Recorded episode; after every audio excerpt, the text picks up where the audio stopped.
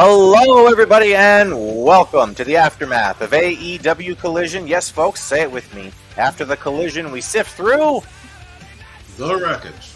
the wreckage. Brought to you by ChannelAttitude.com. Please subscribe for five dollars a month, and the Hameen Media Group. This is the wreckage. I am your host. I'm Christopher Ambs. That's AMBS, like lambs with no or bullshit first thing in the morning. Don't worry, everybody. If you ever forget how to spell my last name, I'll just remind you at the beginning of every show. Well, folks, I actually don't have uh, I, I don't have uh, silly rhymes for anybody uh, today. Thank you, Freya, for being an interrupting, aggravating little child. Um, uh, but uh, anyway, I don't have any really cool rhymes for my co-hosts, mostly because we're late again because Jimmy T. So, hence the name. Jimmy T is the rabbit from Wonderland. You know, where he's going, "I'm late, I'm late, I'm late, I'm late, I'm late" all the time because that's that's basically what we deal with from Jimmy. So, Jimmy, are you there or are you are you not there? Tom for this show. T- Tom, for this show, I don't. You try that again. I said, when was the last time we were late for this show? We haven't been late for this show except for once. Right. That would make So I don't know how you keep saying it's it's all the time. Well, okay. All right. All right then. Uh, Jimmy, how are you? How's Australia? Um, I'm good, man. Fucking this time I legitly fucking was sleeping, man. It is 1.30 a.m. For me I- I on a it's Sunday, it's a and time. fucking for whatever reason I fucking slept through. I'm sorry for that though. That really fucking pissed me off. And yeah, man, the reason why you can't see me yet is because I've just rushed in. So if you give me two minutes just to freshen up quickly, you'll see me in a second. But yeah, I want to see what your hair actually looks like. nah, man, I've literally gotten up and rushed straight to my computer, man. you know what I mean? Like, I mean, rushed I- to my computer to the point where I even started the show it. before we all jumped on. What? That's exactly why I want you to, to look like like Doc whatever from uh, Back to the Future. Oh, nah. if only my hair was all white, but just maybe. But yeah, just don't mind me for two seconds. I'll be back. Okay, Bob. we won't. Uh, Jeff Lippman, welcome to the show, Gardener of Doom. Like I said, I don't I don't have any silly rhymes because usually I do that about 15 minutes before the show goes. And uh, well, I was stressed out 15 minutes before we went live, so here I am. Here you are. Welcome to the show, Jeff. I, I feel good to be seeing you via Zoom because I am the gardener of doom. There you go. There you go. Hey, you're stealing my gimmick, and I appreciate it. Yeah. there you go. Well, you're you're, you're going to steal my gimmick, which is getting mad at Jimmy. Well, that's that's that's all right. I'm not like mad mad at Jimmy. I'm just I'm I'm constantly like just on the edge of frustrated with Jimmy, but I love Jimmy. He's awesome, and you know he does a lot for us and everything. And I know that I mean, if I was having to try to be up at one o'clock in the morning, it would be hard for me too. So you know, shout outs Jimmy, we love you. Um, Yeah. Jeff, before we get to Jimmy, who's apparently gone now, so Jimmy just left, guys. He's he's bye, bye Jimmy. Um, Jeff, uh, Jeff, let's talk about the news because you know the last time we went live, we were talking about something specific with guns and bang bang and, and stuff was happening. So why don't we go ahead and just discuss that real quickly? Oh, okay.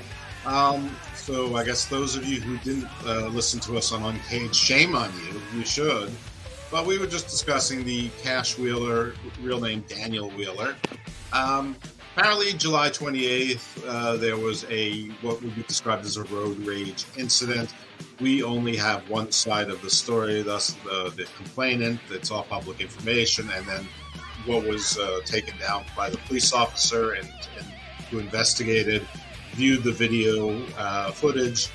Uh, apparently, uh, this gentleman, and as you know him, Cash Wheeler, uh, real name Daniel Wheeler, very creative, um, got into a, a, a road traffic-related altercation on the on the road, and, and uh, apparently Mr. Wheeler thought the gentleman in front of him was going too slowly, was sort of beeping and flashing.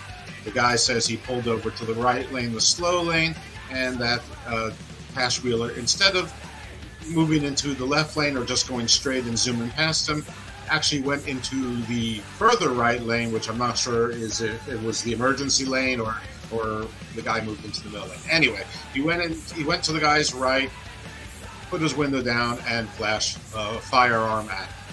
Apparently, the guy was filming this entire thing. Either he had the wherewithal to do so, uh, or someone who was in the car doing it, or or he's has a dash cam, or he's just paranoid that way. And then uh, Wheeler took off, you know, sped by him. It's not like they got out of the car and had to fight and anything like that. Um, police were called. 911 was called. The guy made it, gave a statement because he couldn't be late for work later on.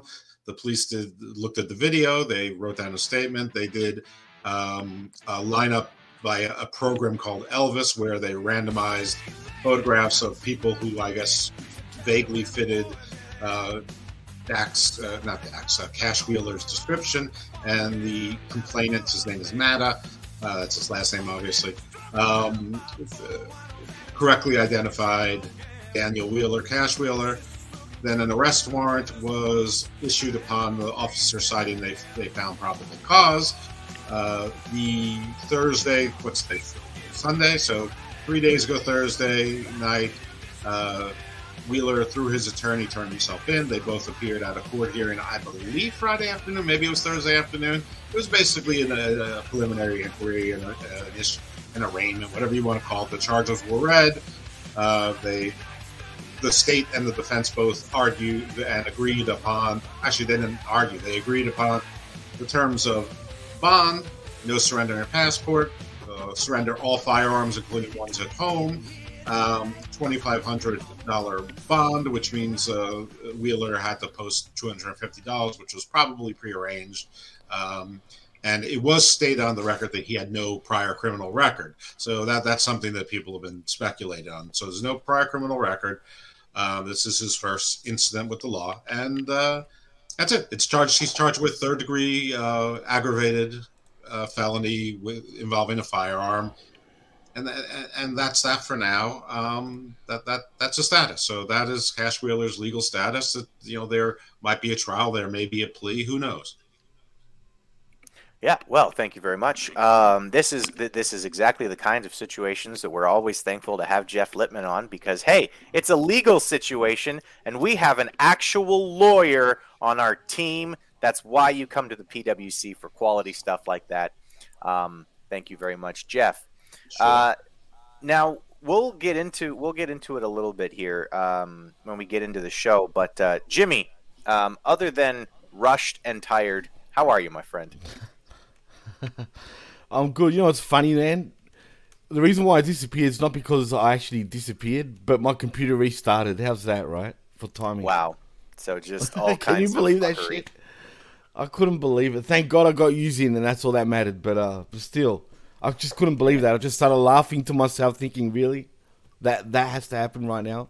But anyway, I'm cool. Other than that, I'm just waking up. If you can tell, it looks like I've been beat up with my you're looking eyes, a little but, bit um, like you're looking a little bit like uh, like like like Wheeler was, um, you know, um, at his arraignment. Who? Who? Ca- Wheeler Cash Cashton? Cash Oh, Wheeler Yuta.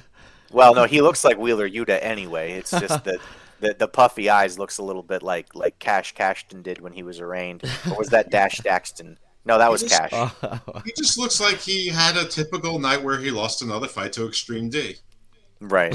yeah, I got right. poked by Extreme D in the in the eye. right. And then and then he got poked by Extreme D. you know what? Whatever happened to Extreme D? We haven't seen that Extreme D since. You tell us. I didn't even know who the hell that Extreme D is. But anyway, maybe, maybe the random D. listener decided he or she didn't want to be the, the punchline.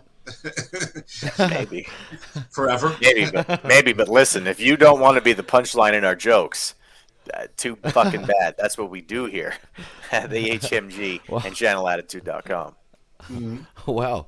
Like Retro Rocket Review, or in other words, Canada Spaceman says, apparently I hooked up Another one of my stolen laptops that I took from the tourists. come on now. come be. on. We, we know Jimmy's not stealing anything from a tourist. Like, if yeah, a guy who looks like on. Jimmy came up to you and was like, give me your laptop. come on. I know. Like that would give it up. I know. Seriously, come on. but anyway. Well, I mean, Well- you could sneak around like Swiper. this and is stuff, tends eh? to the other little wreckages, whatever you want to call them. But uh, Sorry, sorry. I am Yo, dealing Chris. with my children. Right. They're lovely and wonderful, but also need to shut up. Uh, all right. Well, we let's get right like, into the show, guys. There's a lot to. you know how we call them the Sorry, I'm a little skermites? delayed. For, for, so- Oh, you are too. It's all right. Continue. Continue. All right, I will continue. Thank you, Jimmy. Um, all right, the show proper begins with Samoa Joe making his way to the ring after we have the uh, preliminary videos from the important people on the show, so that's nice. Um, Joe is making his way to the ring, and he is going to be. Uh, he's got a match tonight uh, against uh, the Golden Vampire, which uh, that's kind of an interesting thing. And uh, the Golden Vampire comes out of the ring and he jumps Joe, which is not what we're used to seeing. Uh, for a second there, I went, "What? Why? Why is this happening?" Like Joe, I guess Joe's really going to kill this son of a bitch. But of course, the Golden Vampire winds up shoving the referee so that the match never starts. The Golden Vampire then uh, shoves Joe into the ring, and at that point, I figured, uh, this isn't just a Golden Vampire. This is there's somebody else under this mask, under this suit. And uh, sure enough, uh, Joe Joe takes a really, really inconvincing uh, or unconvincing uh, go to sleep. Uh, it looked really like crap, which I guess happens because because Joe is big and CM Punk is not strong.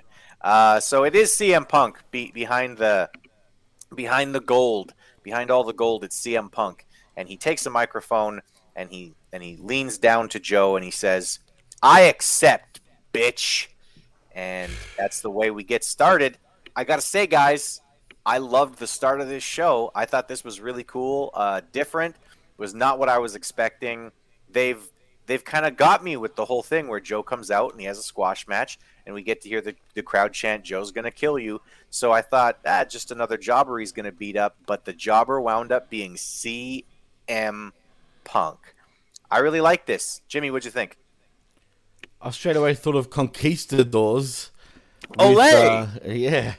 You were supposed to. with- well, that's right. And well, actually, do you guys think he did it out of uh, you know paying homage to to Edge possibly? That wouldn't surprise me. It might- it no, might I, I, well, maybe I, I never cross. I mean, I when I think Conquistador, I think Kurt Angle. So Oh well, you know, if you remember Edge and Christian, they were the conquistadors in WWE years and years ago. So I think maybe it was a little. They were Homage not. to has Edge. never been proven, and you are you are engaging in slander, sir. Oh, that's right. It might not be them at all, but you know what I'm talking about. So I think it was a little nod to Edge. But nevertheless, I did like the start of the show. But let's be real, guys. It kind of went downhill from here, in my opinion, anyway. But um, other than that, yeah, it was great. It was a good way to start. It set the tone. Unfortunately, it just didn't set the tone for the rest of the evening for me, anyway. Okay, well, that's a take, and we'll talk about it, and we'll we'll discuss as we as we move along. Jeff, what did you think of the start to the show? This was different. We haven't seen this kind of thing happen in AEW much, and uh, again, for me, I thought it was really interesting and different. What do you think? I mean, as soon as I saw it and, and saw Golden Vampire, I was like, "This has got to be a rib." And then I saw the body, and like, you know, the, the you know, I could tell that there was some musculature going on there. And you know, it's weird because CM Punk looked taller in the Golden Vampire outfit than he looks in in his non-Golden Vampire. And maybe he, maybe the boots had lifts. I mean, it's possible. And maybe that that was had something to do with why the uh, the the go to sleep wasn't so good. In addition to the fact that Joe's a really big man and CM Punk really doesn't deliver it like he used to. Period. Um, but like you, Chris, I liked it a lot. I thought it was great. It, it, it fooled Joe, you know, which is what it was supposed to do. Embarrassed Joe, put him to sleep. He took off his mask, and I liked that earlier in the day we did a show where where, where, where people were saying, "Well, CM Punk's not even going to be on the show. Do you think he's going to be on the show?" And I said, "100 percent, he's absolutely going to be on the show." So Jeff was right really early on, and so that's my Jeff was right victory lap. It's all about Jeff. Although although not hundred percent of him was on the show, so so how how correct are you? Because because there was only like maybe like 10% of him that was on the show and the rest of what he was there was the golden vampire so there was only like 10% of cm punk on the show I still think it counts as all of him, even though he's in different does, too. clothing. But uh, and and as you see under my little handle there, vampire onesies are tight, and this in fact was a tight vampire onesie. Um, no, I, Literally. I, I liked it. I liked it a lot, and I'm interested to see.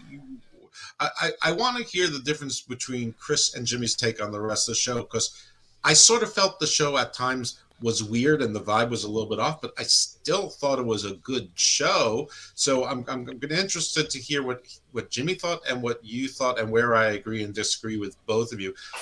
Because something was a little bit off for a while, but I uh, but I, I still think it was. I don't want to spoil things, but I'm about to. I still think it was the best wrestling television show of the week. I'm done. Hi. Someone else say something. Hi, hi. Um, yeah, no, I, I agree. I, I think it was the best. Uh, I think it was the best wrestling show of the week uh, by by quite a bit, actually.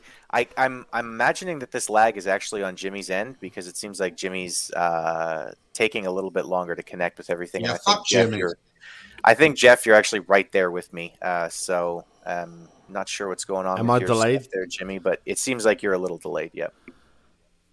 Okay, but you guys can hear me on point right now. Yes. Yeah, yeah, we can work around it. It's not. Okay, Uh, all right, all it's not You're like a kung fu movie. I see your mouth moving, then the, the sound comes like a half a second Really? later. Oh, I am that Jimmy. Uncle Manchu. I am Jimmy. Your kung fu is not strong. Dragon Claw.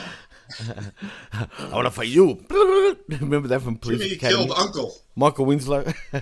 I'll quickly back in and out just in case. Usually Yeah, that's not that the you case for will me, but quickly back in and out. All right, get the fuck out of here. Um, all right, so we get a historical package for AEW. They basically just talk about everything that they've done in the history of AEW, leading up to All In in London. That's going to be a big, uh, a big audience. Did you know there's a bunch of people that are going to show up to that, Jeff? I've heard something about that or thing or two. So yeah, I'm I'm really excited to not watch that. I mean, s- see pictures of it or whatever. Or what I'm really excited about is for Jimmy to tell us he's got us hooked up and for him to fall asleep through that or his streams to not work. no, I'm, I'm I'm contemplating um, if I should buy it or not. But I'll I'll be honest, man. The thing that that gets me with this pay per view, it's all tag team matches, mainly. Well, I mean, we can go through the card later on. I'm not. I'm not. It's not all tag team matches. There's there's a lot, but there's always a lot in AEW because they have an extraordinarily bloated roster, and they have a secondary bloated roster uh, to supplement their regular bloated roster, and they want to get as many people on shows. Um, it's a big ask to have people buy tickets for All In and All Out, and it's hard to determine which is the more important show because All Out is a traditional pay per view they have. All In was sort of slapped together. All the matches were put together in the last two weeks, um, and it's it's a but with the audience size, I mean, there's there's definitely a curiosity factor there. I don't know. We we can figure out how we will arrange to watch it or not watch it off off, screen so the audience doesn't know all the you know our the tricks of our trade. Um, but we'll figure something out. It, you know, uh, we we all have resources, which those resources could include sixty dollars. Yeah, and I mean, hey, you know, Hacker Hameen is is the guy in charge over here. So I mean, we we can we can figure it out. We can figure things out.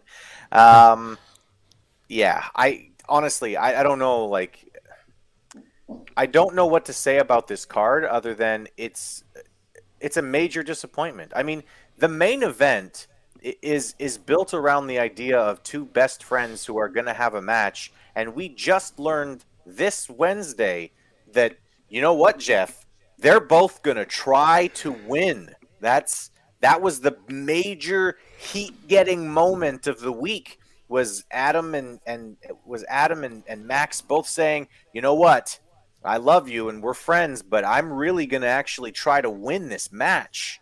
So for the world championship. Yeah. I'm- they they should both give it the old college try. they really should. Just great heat leading into the main event of a of a you know eighty thousand person mega show that's apparently going to be the biggest crowd in the history of professional wrestling outside of North Korea and a few other things. Uh, yeah, I don't know. Fine. Next up, uh, Switchblade is out next with the Bullet Club, and Cardblade is there again too. So we've got all five members of Bullet Club Gold. um, he's facing off against Dalton Castle, who comes out with the boys, and I gotta say the crowd really doesn't know how to react to this man. Um, there was there was pretty clear confusion as to what in the fuck is this thing that we're seeing during this entrance. The crowd eventually came around and got into it. But the fact that the crowd and an AEW crowd at that reacted so like perplexed Hmm. to Dalton Castle, I think underlines just just how small a niche Ring of Honor really has been over the years. Um, Jeff, you are from the home base of Ring of Honor. Uh, am I wrong here, or was this just this particular crowd, or did it seem like they really did not understand the Dalton Castle shtick? Well, I mean, it's it's part of the last decade or so iteration of the home of Ring of Honor. Ring of Honor, I think its home base originally was Philadelphia at the 2300 uh, Center, but um, I don't know. This is the same fan base. I mean, yes, you're right. This this is the same fan base who yells at you when you don't know what what entrance song somebody came you know out to in 2004 that you're not a real fan and you don't know why people are excited or you you didn't know what happened in some random Japanese, uh, you know, promotion in 1994 and don't recognize the art of giving homage to a particular type of match that was done by Funajiwaki versus Gakagaliki. Uh, those are real names, by the way. Um, and uh, so, yeah, to not know They're from old Japan Pro Wrestling. Yeah, and and to not know Dalton Castle is definitely a little bit weird because he is a former Ring of Honor World Champion and he has been on AEW television on several occasions. Now he is a confusing character. He comes out as as you know he's he's definitely a throwback to your you know your blatantly effeminate character. He's got the boys there. He's got the feathers. He comes out. He literally calls himself a peacock, and he comes out and he spreads his peacock feathers. You know, almost like a like a vampire from a cheesy cartoon. You know, with the wingspan and in his Elvis suit, and he wrestles with the Spanx on because he's got a perpetually bad back.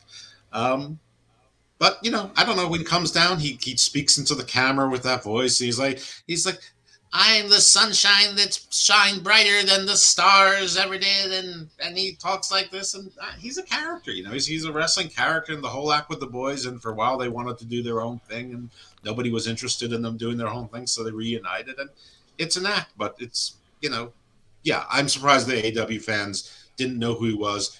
I will tell you that when I went to Final Battle of Ring of Honor a couple years ago, the final actual Ring of Honor show, he, Danhausen, he and Danhausen got the biggest pops out of any Ring of Honor talent. The Briscoes got the loudest sustained pop, like they, people went to it the whole time, but they were they didn't get the initial pop that Danhausen or Dalton Castle did. But but sadly, to niche fans, the person who got the biggest reaction of all at that show was when they unleashed the Kraken and, and the the man who th- before then and now is known as Braun Strowman.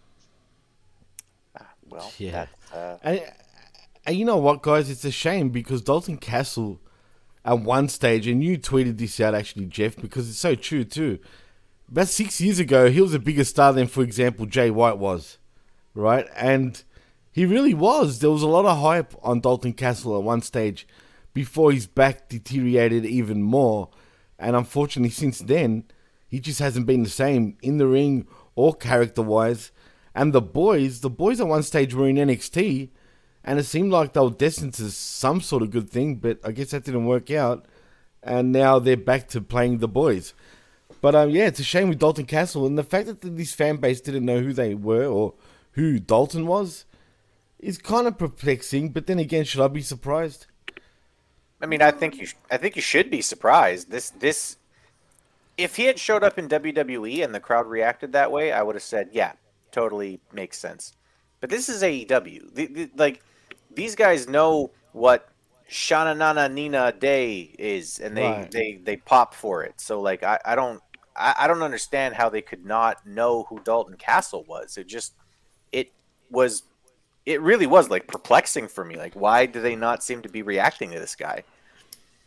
Yeah, it, it is But- perplexing. could it be and listen i don't want to get into socio questions but could it be that his character is is such that now in modern wrestling fandom they think it's mocking of something that you're no longer really supposed to mock. And it's not that they didn't know who he is. They just think that his character is a bad a remnant of bad times. Uh, it could be. It could be that they that they feel like it's more mocking than um, than it was maybe originally intended to be, or maybe it was originally intended to be mocking, and you know, eight years ago it was more acceptable to mock that, and now it isn't. I don't. I I really don't know what it was, but they were just very quiet. I did think that the crowd got into it eventually, and I thought that that was, um, you know, that I think that that shows the talent of Dalton Castle and Jay White. I think that Dalton Castle came in there, and for the match, um, we'll talk about we'll talk about the match a little bit here, and then I'll get your guys' uh, comments on the on the other side of it. Um, Castle with an early takedown. Uh, Jay White seems to be kind of unsure how to handle attacking this guy because every time he goes after him, he's just getting taken down. Dalton Castle seems to be doing a very like traditional wrestling style where he's getting the other guy down. There's holds. Looks like the only thing that I wish he would have done more that would have made it a little bit better if he would have went for some early pins. Uh, a couple of early uh, pin attempts would have made this early part of the match a lot better because it looked like Dalton Castle was like, I'm flamboyant and look at all of the crazy stuff I'm going to do and say, and I'm going to get you off your game, and then I'm just going to try to pin you and win the match.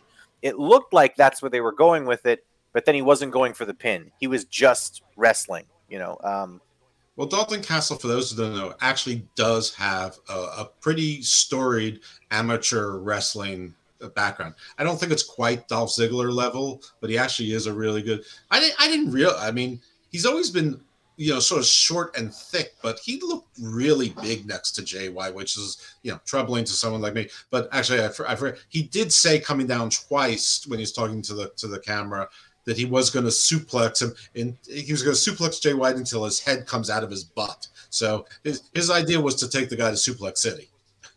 Yeah, it's like Mhm. like a really really gay version of Suplex City.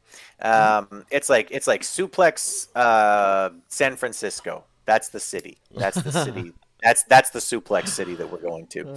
Um, you know what's funny was- though, guys? He's not. He's not actually really gay either. So No, and if he was, I wouldn't care. I, I'm just was saying. Adrian like, Right, Adonis. I mean, yeah, well, or yeah, Gold that's right. or most of the best versions of this character. Yeah. yeah, surprisingly.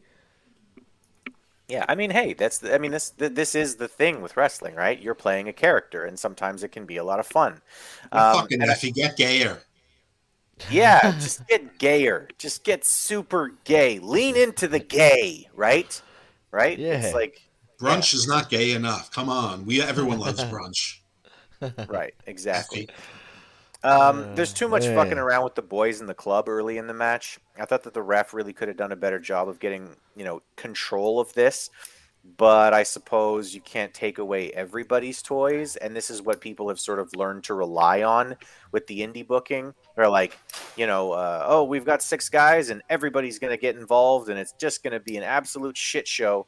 So I didn't like that. Um, early in this show, I did notice something that, and I think that this corrected itself. It seemed like Kevin Kelly was a step behind.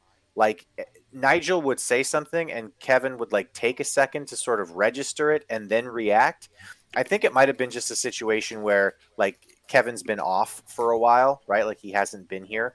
Right. Um, but early on, it it stuck out to me, and then I think they they figured it out before the end of the show. But at least for this first match, Nigel would say something, and then you'd get like a, a a solid like second before Kevin Kelly would sort of like catch up to like what he was at talking about. So Yeah, I I mean, do do, do you prefer Riccoboni over over Kevin Kelly Chris right now, or I- I like normally I would say no, but I actually think that Ian works better with Nigel. I, I think that it, it's a more entertaining show with with Ian, but Kevin Kelly is a really great announcer too. So it might just be something where these guys need to work together a little more to get better chemistry. But I I I have really really liked Ian Riccoboni on on this show the last couple of weeks. Jeff, what did you think? I hate to say it because if you asked me this six weeks ago, I would have said no, definitely Nigel and Kevin Kelly. But I do prefer Nigel and Ian Riccoboni. I, I mean, I, I, I don't know what it is. I, maybe it's his energy level, but I find myself tuning out to the commentary when it's Kevin Kelly, and I just listen to Nigel McGuinness. But I hear the commentary more when it's when it's Ian and and Nigel, and it's weird because I'm used to hearing Ian and Caprice Coleman, and they are a dull as hell combination. They are. So they really are. So, so, it's like I, it's not like I'm coming to this from a like Ian Riccoboni's great. I don't think he sucks either. I mean, I, I was once saying that you know when they were having commentary trouble that the WWE should have brought Ian Riccoboni in and given him a try. Um, I also said they should have tried to get Kevin Kelly back and see how that would work because their commentary sucks. But um, I think this is a nice problem to have because uh, they're both good and they're both professionals. Uh, and I and I do think a lot of it has to do with the fact that Kevin Kelly was off for a while. Also, I mean, commentary is different in Japan. It is more demure, more polite, as I understand it, because I don't watch it, but that's what I'm told. So maybe he was still in J- Japan mode rather than U.S. mode. Um, but yeah, you, the, the simple answer to your questions: yes, I, I have preferred Nigel and Ian. Yeah, Hmm. Well, definitely sort of put that under under things that I didn't expect any of us to be saying. Um, but hey, shout outs to Ian Riccoboni who did a really good job when he was here. So uh, maybe we can get him back. Maybe we can get some some kind of a, a mixture. I, I wouldn't mind a mixture of the three of them. Um, Speaking of Ian Rock My Body, let's talk about Dalton Castle some more. yeah, let's do that. Um, all right, so I actually really liked Castle. I was impressed with him in this match. He showed off a really like hard-hitting technical style that very much contrasts the character, right? Which I thought was a which I think is really cool. I've never I've never really like followed Dalton Castle much, so this was really one of my first like exposures to see him work. Um like I've seen I've seen clips and stuff, but I've never really seen him work a whole match. I really like the deadlift suplexes he was landing here, um, really showing off power and technical ability. So good for him. That was a cool part of the match. There's a couple of deep chops on the outside from Jay White that really, really got some some sound out of him. Uh, and then uh, Castle gets back in control with the hurricanrana.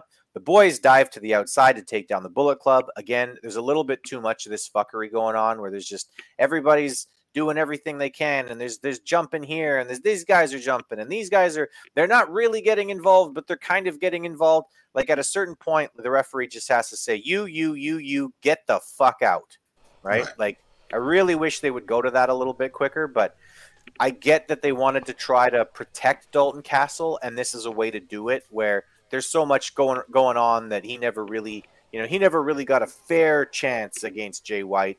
You know, they didn't come out and say that, but at least they were sort of showing it to you. Um, Blade Runner gets the finish for the match. Um, it was solid but unspectacular. I liked this match, and I thought, um, hey, if we get another two hours that are like the first whatever this might have been at this point, a half hour, I'm going to be really, really happy with this show. So there's probably too much nonsense with the club and the boys. Go ahead and say that. But uh, anyway, um, yeah. What what did you think of the match, Jimmy? Just just the match overall. Before we get into the post match stuff, what did you think? Well, the match was fine. I didn't mind the match, but my my issue is is more we've got to build to all in, right? Correct? Correct. Yeah. Oh, sorry, my internet's playing up again. But uh, and and that's my issue, man. We've only got so many days to all in, or all out, whatever the fuck. I'm confused at this point, and I just felt like they could have done more, or both. Right? They could have done more by building that up more so than just having this match. And sure, we do have post match crap that goes on. But still, I mean, what's he's got to do with with uh, Dalton Castle? You know what I mean? I think that's fair criticism, and you know, I mean, it, one thing that could have made a little difference with with with not much more effort was would have Takeshita come out with them. I mean, he, he they're te- they're teaming with him, and we're all supposed to pretend that they're on the same side and they know each other and that they're all committed to the same goal. We didn't say anything about it. But on the match itself, if this was four years ago in Ring of Honor, I would have really liked this match. And again, I say this a lot with AW. In a vacuum, I thought this was this match was fine. However, in 2023, in in AEW on Collision, especially in Week Nine, when we are we have now successfully carved out Jay White, both figuratively in in the cutout, and, and you, you, know, in any other way you want to look at it, as the leader of the Bang Bang Club and your your solo star. He shouldn't have had this much trouble with Dalton Castle, who's not a priority in the AEW exactly. or even the Ring of Honor universe. So Dalton should have gotten some offense in, but uh, you know, it should this shouldn't have been a commercial break kind of match. It should have been quicker. No disrespect to Dalton Castle, it's just his role in the AW universe right now. So I don't hate it. I mean, I but I've seen this pattern with Jay White that he has these like 14, 15 matches. He's either taking most of the offense or it's 50 50, and then all of a sudden he hits two moves and the match is over. And if that's his thing, I get it, but that doesn't, I don't think that really works in in the U.S. I mean, that's that's not really our thing. You're either you're either a dominant champion when you're when you're fighting inferior talent and you, you struggle in the big matches, or you're not. And right now, he feels like. And listen, it's not just him. They do. AW does what's there. You, you, you put Matt Sydal against Kenny Omega, you're going to get a 20 minute match. It's it, it, it, it's the same old stuff, and I criticize that. So that I didn't like that it was it was too long of a match for that. But you know, if I believe for a second that this was going to be a launch pad for Dalton Castle to be more important, whether I'm a fan or not, I, I think that, the, that this would make sense. But it, it, makes no sense. We probably won't see Dalton Castle for months. Yeah, that's 100%. Yeah, that's probably accurate. Um, Tony Schiavone gets in the ring and he wants to ask some questions, but Jay White takes the microphone away from him. I love the little things that Jay White does, like the way that he took the microphone away from him. Like, you know, Tony's hand is on the microphone, and then Jay like takes the microphone and like can't get it away, so he just very gently, but like sort of not gently, like slaps Tony's hand like a couple of times till he like lets go. Like he just kind of slaps at it, like like really almost like effeminate, but it, it was just it was really really good heel work there. Like the oh, little yeah. things, yeah, like the little things that that Jay White is doing. Um, definitely definitely good stuff. Um, uh, Hitman in the chat here says uh, Chris likes little things. Uh, make note, mm-hmm. people. That's right. I do. I like little things. My girlfriend is like five foot two, so I'm a big fan of little things. Um, anyway, Jay says uh, he wants to talk about what he wants to talk about, and to hell with what Tony wants to ask. Jay says he's known Kenny a long time, and Kenny and his friends have deceived the world uh, for this for the last few years, convincing the world that they are the elite of the Bullet Club. But Jay White says that him and the Bang Bang Gang are a step above the elite, and I 100% agree. But we will see. It probably won't be done that way. Um, it's probably not how we're going to book this feud, um, but it probably should be. Anyway, Juice takes the microphone and he says basically Hangman's going to get his ass kicked it all in, and the Guns want a piece of the bucks. Uh, also, the Guns and Juice won a six man match tonight, so they ask Tony to send somebody out, and uh, we'll get to that in a second. But um, we'll go with Jeff first. Jeff, what did you think of this uh, this little back this this little uh, interview segment with uh, with Jay, Juice, and the Guns? I, I liked the bullying. I liked how they kept taking Tony's hand and trying to turn his fist or his his discomfort into making into a bang bang gun. Uh, I also like that they didn't shy away from the gun thing, given what was going on with Cash Wheeler. They just ignored it. It's a TV show. Continue on. Uh, Tony actually wasn't overly annoying in this. He he was looking like he was obviously uncomfortable, afraid. He was doing weird things with his eyes, but I, have seen Tony do this kind of thing before, much worse. So this was pretty good. Um, and I I liked Juice's promo. He, he's like, I, don't know what Adam Page said about two minutes, but he said it took us two minutes to put the great Kenny Omega into the hospital. What do you think we're gonna do to you, idiot? I just think it's funny when someone yells "idiot." And I think I think "idiot" or "dumb" or "dummy" is more funny than "bitch." I, I just do. I don't know. Yeah, you stupid idiot. Um, yeah. yeah, good stuff. All right. Well, so the people who Tony has found uh, for them to wrestle are the Iron Savages Bears, Savage Bears, the Savage Iron Bears. And uh, yeah, they come out and they cut a little promo on their way to the ring and it was mostly about uh, being big and strong. So could could have used this last week. Yeah, really. Not a not a bad little, you know, little on the way to the ring promo. And eh, man, the Savages do wrestle like big guys, and they they, they were booked in this match to wrestle like big, strong dudes. Um, and the Guns and Juice wrestled like heels. They cut the smaller guy off. They uh, they were cheating. They were constantly distracting the referee so that they could rake the eyes and pull on the tights and just like generally be annoying fucking bad guys.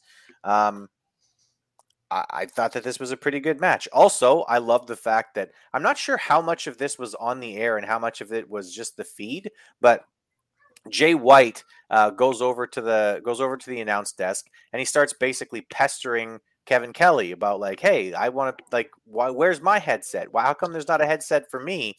And uh, they had to basically. It, it seemed like a real thing that they had to get someone to come out with a third headset, which begs the question: How, like, why did you not? Why do you not automatically have a third headset on the desk? Like, yeah. why would you not think to do that as a company? Yeah, but I, it also means that maybe this was unplanned and Jay White just was was vamping on a on a live show, which is fun. Uh, the only thing about the Iron Savages that that's a, a, little bit weird is they seem a little bit like heavy machinery. Like I felt like they were doing uh, like a gimmick on heavy machinery, but I guess no one really remembers heavy machinery. Um, because why would is you? Is that really a Japanese tag team? Yeah, for exactly. Uh, you know, the, the, those are uh, the Pacific Rims. um, but yeah, I, I you know I, the, guy's promo was good. I mean, the one thing is the one guy is enormous, but the the the guy Jimmy Jack Jameson or whatever his name is, I mean, he's jacked to he's jacked to the gills. But the other ones don't. I mean, they they they look big and strong. One of them much more than the other, but it, it, it doesn't look like it's not like it's Bobby Lashley and Brock Lesnar there. It's not like it looks like all they do, you know, is eat, sleep, and dream lifting weights. Um, so it's it's a bit strange when when I'm when I'm seeing it. But uh, anyway, eh, off of that, I thought it was a, a good match, and it, you know, it, it, was tough to figure out how the the much smaller but team that was obviously going to win should win, and and they won in the way you said through through tag team shenanigans and taking advantage of their experience and their their brains and and the other guys were overly cocky. By the way, when we were the criticism we were giving the other week about the Hardys, uh, you know, both trying to pin someone at the same time, uh, you don't get to have two people try to pin one person, but if one person tries to pin two or three, that's okay, especially if you know they're the heel. Though I'm not sure who who. I think these are both heel teams anyway. Uh, and he was unsuccessful in doing it, which which is good. Uh, even though he's a giant guy, because he overplayed his hand. I mean, you can't cover three people and cover six shoulders at the same time. Um, so, but I thought the match was good. It was fine. It, it, it, got the job done, and, and the Bang Bang Gang beat a team that has some credibility. It's a good warm up for what they're going uh, into, even though the six man isn't Juice and the Gun Club. So there's that incongruity there. Um, I, you know, so this these are the little things that that I wasn't sure like how it was fitting into all in. Whereas I can see that they want Jay White to be the single superstar and the other guys to be like the supporting cast and or tag team. And so that fits with that, but it doesn't fit with all in. And I'm not sure that it fits with all out because we know almost nothing about all out except one match was announced later this evening. Yeah. No, I agree. And it's just it's I don't know. It's frustrating to be honest with you because it's like they've got this opportunity in front of them, and it really is a big opportunity. I mean, whether or not they have actually sold eighty thousand seats, I have my doubts. Like I, I am sure that some of the receipts on there say Coney Ton and uh, etc. Like I, I'm sure that a bunch of the receipts say that. But even if they've got, let's say, fifty thousand people in that arena, it is going to be loud. It is going to look fantastic on television. Like it's going to look like a full house with 50,000 people. And 50,000 fucking fans is a big deal, right? If they actually have the 80,000 people there and what you're doing with Kenny Omega and Jay White is some random fucking six man t- tag, like, why? Why not have a singles match between those two? You've got what you're calling the biggest the biggest crowd in the history of professional wrestling, and you they just don't seem to be interested in putting on marquee matches because there's guys on the show that you could make a really great show out of, but they're just not using them right. Jeff, right. am I seeing this wrong? No, you're not seeing that wrong. I mean, it's obvious that the the, the I like you, you book a place with all of these tickets. You assume you're going to sell a good amount of them. Uh, you want to put on a great show, and you want to put but you don't want to make the hard decisions, the hard booking decisions, who wins or how they win, or who wins and how you protect the other guy because you want to keep them both strong. But you're absolutely right. Kenny Omega versus Jay White is a marquee matchup. This this six man match we're getting is the setup match on the blow the, the go home show before the pay per view. It's not the pay per view match itself.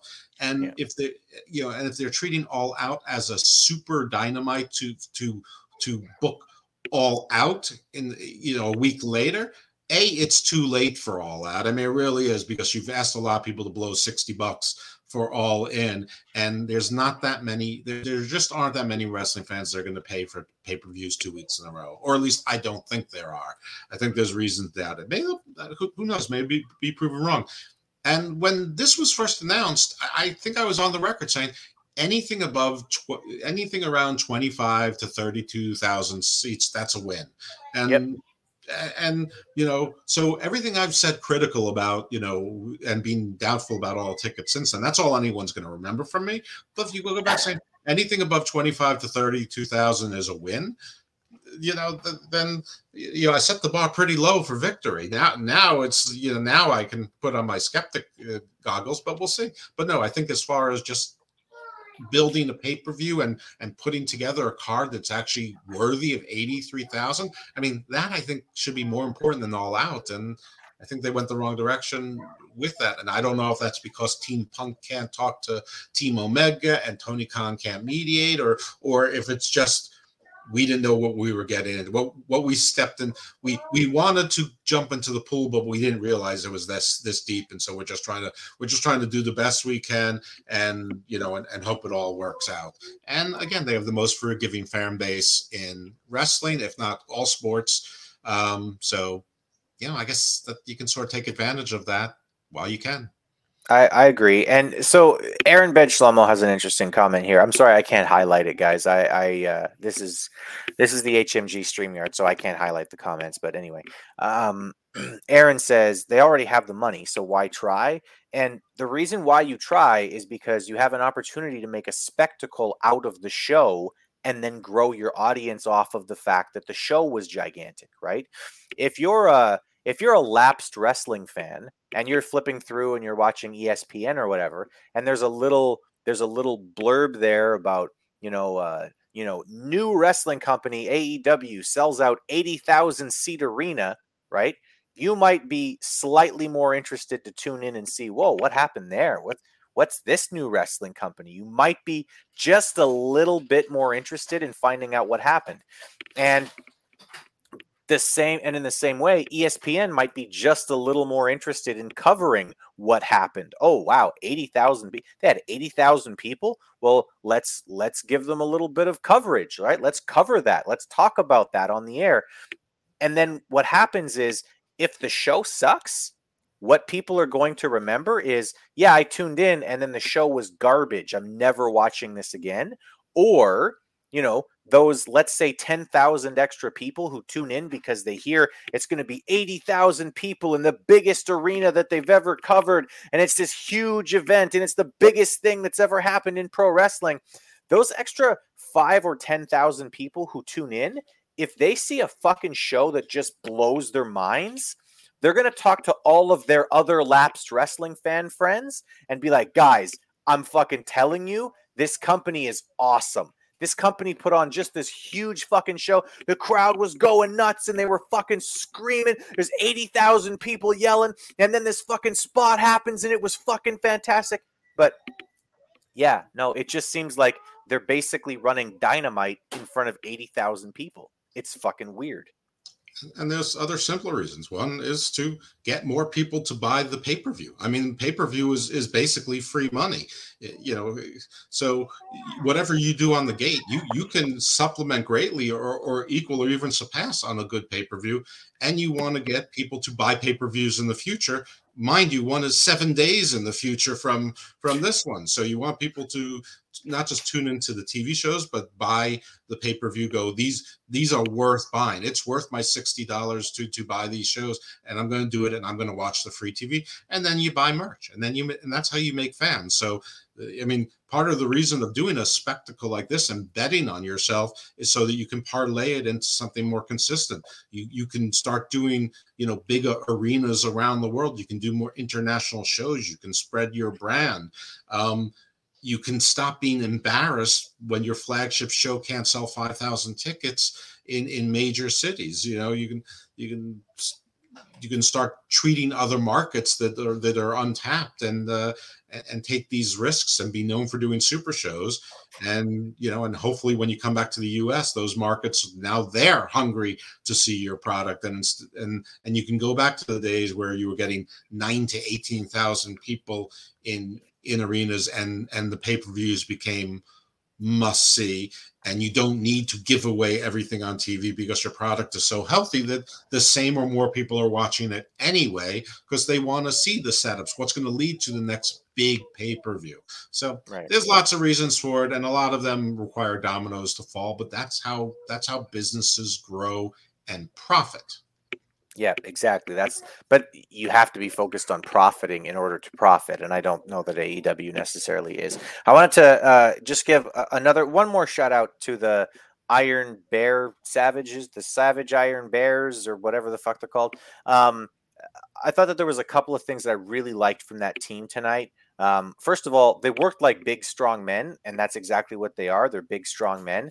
And I really, really liked the small attention to detail that the guns went to hit the 310 to Yuma and couldn't because the guy they were trying to get up is a tank. There was no way to get him up for that 310. They had to wait until the other guy tagged in, and then Juice got the pin with his front face DDT. I don't even know what to call it, but um, yeah, I, I like the logic in the match, and um, I much prefer these kinds of squash matches where, like, okay, you know that the Iron eh, the Iron Savages aren't winning this match, but they still get to like express themselves in some way, right? It still looks like, well, okay, if they're gonna lose, there needs to be a reason why these big, strong sons of bitches lost, right? And it makes sense to do it this way, right? Where okay, we wait until the small guy gets tagged in, then they were able to hit a finish on him, right? They couldn't get they couldn't get their their big moves done on the gigantic monster because of course they couldn't. That's logic, and sometimes that takes a little bit of extra time. But I prefer this kind of booking to just you know random luchador comes in and gets his ass kicked all the time. I, prefer this kind of booking to what we saw with Jay White and Dalton Castle. If it was the equivalent singles match, I wouldn't have yeah. had a single critique about it. I agree. I, I agree with that. All right, so there's a recap from the last month showing Billy uh, Gunn losing, and then the you know the whole story with his boots, and then we get a video message from the House of Black, and uh, I.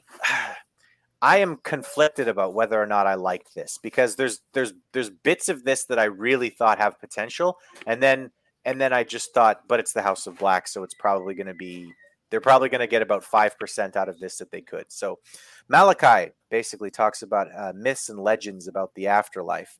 He talks about how you know in in some of the myths and legends, you know, the dead essentially wander in a shadow version of real life, um, going through their lives. And if they were failures in life, then they continue to be failures in the shadow realm. And uh, tells Billy Gunn um, not to rest in peace or to rest in power, but to rest in pain. Um, again, there's elements here, and I think, oh, that's cool. I really like that. And then it's like, but they're not going to get anything out of this, or if they do, I'll be really shocked. Jeff, what did you think about this segment? I like the vignette. I like the importance that they're putting on it, but it seems like this all happened too quickly. It seems like this promo should be, you know, either a before when you when you're telling someone you're going to target them or at the end of of a prolonged feud. This is like a three week thing. You know, maybe it's more than three weeks chronologically because they're not always on TV. Aside from that, this is a little bit of a nitpicky thing, but rest in pain is a little bit close to rest in peace. And that felt, I don't know. It, it was a little too close. Is and I know that that Malachi Black, Aleister Black, Tommy End loves the Undertaker, and he's sort of like the so the indie taker version of the Undertaker. Uh, so I'm sure he meant he did it in a respectful manner, and and and it just felt I don't know. It just felt too close to the Undertaker's rest in peace to me. Yeah, I agree. It was a little it was a little close. Uh, Jimmy, have you heard much of what we've been saying, or have you been trying to get your internet fixed? No, no, I haven't heard much of what you guys have been saying. So where's, where are you at? So we were talking about the uh, the video package from Malachi Black, um, which both of us thought, okay, there's elements to this that are really cool, right? Like we like the fact that he's talking about like the myths and legends of the afterlife and et cetera, et cetera, right? But both kind of said like maybe the timing's a little off. It should have been done earlier, or it should be done later, or you know, my my thing is my worry is that AEW tends to do this thing where they have a really cool idea and they'll pluck this cool idea out and they'll be like, all right, we're going to focus on this idea and then they get about 10% of the value that they could out of it, right? Like we all said when QTV first started, hey, you know, what if they did this and that and the other thing? And it could be simple, it could be 30 seconds long every week, but it could be a really entertaining, fun, stupid little part of the show. And they got about 5% of the value that they could have out of it. So, Jimmy, what did you think about the, the video package from Malachi Black? Basically, ending with rest in pain, Billy Gunn. Stupid. okay. Straight up, I mean, rest in pain. Come on, man. Who who gave him this crap? Like that's what I want to know. I hope it wasn't himself because A, it sounds cheesy. B, it's still very cheesy. And C, you're not the Undertaker. All right, so come on, man. You can't come up with something better than rest in pain, really. Yeah, I mean, rest he could pain. just he could just say it in Dutch and it would probably sound cool. I mean, I'm guessing. I don't I don't know what what the Dutch equivalent is, but probably it probably sounds similar though. It probably still kind of similar sounding to rest in pain because Dutch and German, for example, is not so much. Di- I mean, it's different to English, obviously, but it's you can kind of understand certain words if that makes any sense. But yeah, I mean, for for starters, why? What's going on, man? I mean, they stole his boots. Yeah, they stole. Yeah, I boots. know, but They're trying are to we retire going to get an ending to this? Are we going to get a conclusion? What, well, here's the part that I don't. Here's the I thought he retired part. himself. That's the thing. Exactly. That's exactly right. Is that Billy Gunn put his boots in the center of the ring, so he retired. So what the hell does he care? The story is he gave up.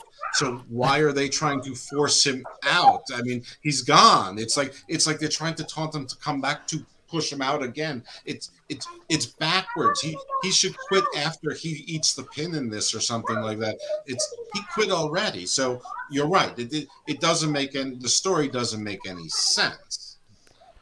Yeah. No, it doesn't. It's silly. It's By the by the way, stupid. rest in pain in Dutch is rusten in pien. See, I told you. It sounds similar. Yeah, but it's it, it sounds different enough. It would have it would have been cool. And and this is another thing where you have champions chasing challengers. I don't know. I don't understand AEW's obsession with champions chasing challengers unless they just don't realize they come up with a story that they think is cool, and they could be anyone. For all I know, Tommy End is the one that came up with this idea, and he's the one who thinks it's cool. And nobody says you're the champions.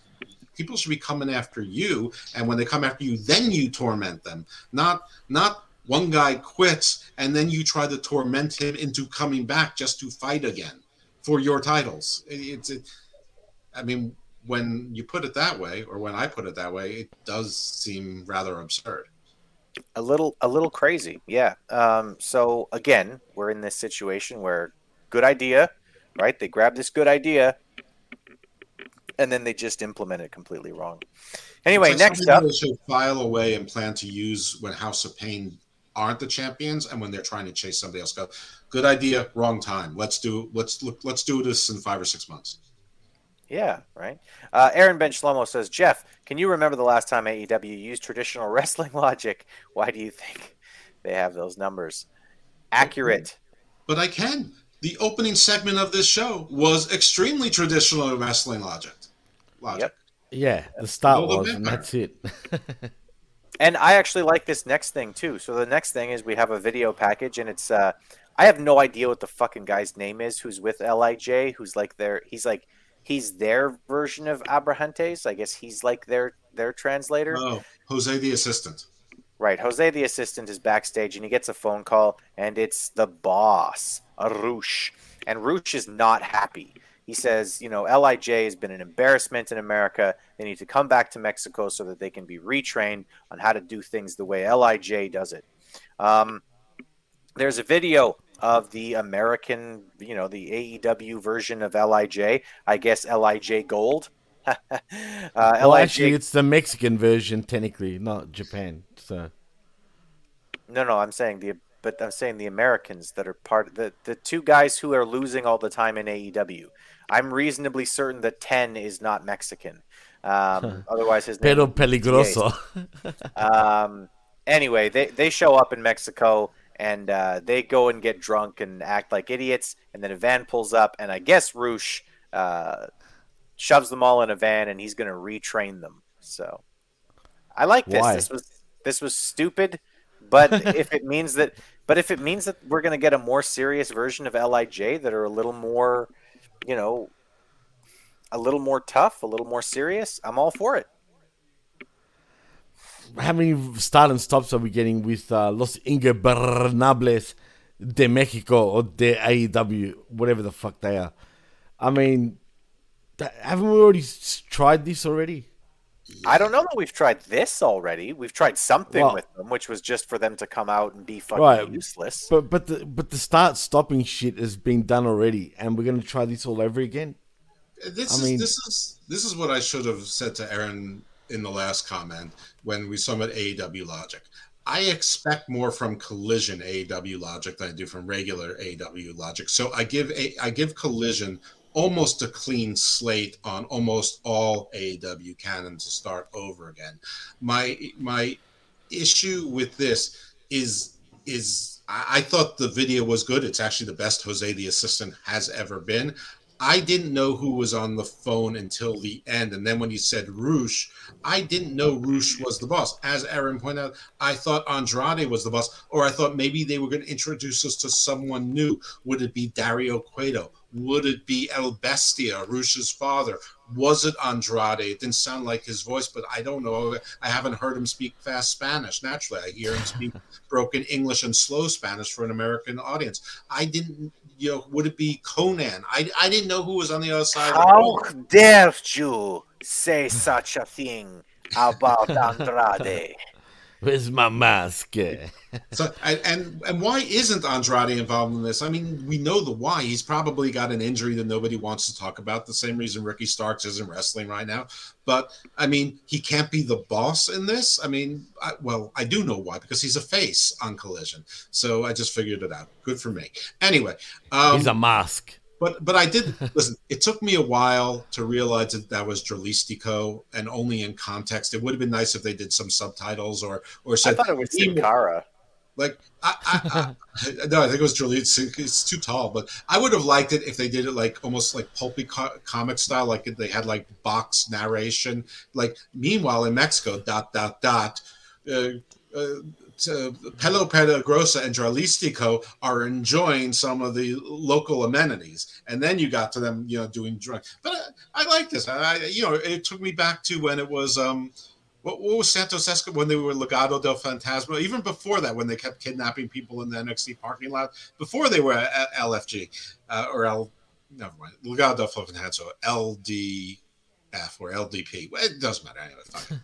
um, you know what I mean. But I, I liked it. I, I like that they put them. They put like stop partying, get serious. They put them into the vans and and and away. So I like it. I do hope that they have a more serious LFI. Um, I always thought that LFI was going to come to Andrade's rescue with House of Black and the Mask. It seems like they didn't, but maybe they still will. I, I you know, to get revenge. Uh, I don't know. I, I liked it, I, but it, it it it wasn't perfect, but it was good enough for wrestling. Yeah, no, I agree, and I to me, I'd love to see more of this. I like I, have I've been saying for a really long time that 15 minute matches with Dralistico is not going to get Dralistico over. If you want to get some of these guys over, the best thing you can do is have segments, have video packages where where we're getting to know these people, you know, on a character level because you don't care about the like you don't care about the guys who Batman fights, you know, in the middle of the street. You just don't. You do not give a shit. Even if he's big and looks crazy and has scars all over his face, if you don't know the backstory behind, you know, what this guy is thinking and why he's doing what he's doing, you don't give a shit. You do not care about those guys, right? But when you when you get to know the character, right? When you learn that Bane was in a, a South American prison in Santa Prisca uh, because his father had committed some crime and there in that country the sons carry the burdens of the father. And he was you know he was raised in this awful terrible place and etc etc etc once you learn the backstory of characters you actually care. You do not care about just oh they're fighting batman they must be great i'm really invested in that you're not so same thing with with a wrestling character you get invested because you understand them better. And the way that you're going to understand characters is show me character work. Spot on. Yeah. All right. Agree. All right. Anyway, Tony Schiavone is backstage next with Ricky Starks, and Starks says he's going to bring his war to AEW, and it appears as if he's teamed up with Big Bill. So cool. Uh, next up, we have a package video from Starks. Um, I thought this was very funny. It was very much in the you know in the same universe as like perfume commercials. Um, it it reminded me a lot of actually Rick the Model Martel. I was gonna say Um, that, right? and I. Arrogance, arrogance. Sounds fucking. and and I That's all it. we And then, and then of course the name of it was Absolute. So good stuff. Um, Bill is in action next against Darren Dale, who I was sure was just you know uh, Jim Duggan, but you know not old. Okay. The funny thing is, I think his name is Timothy Deal, actually.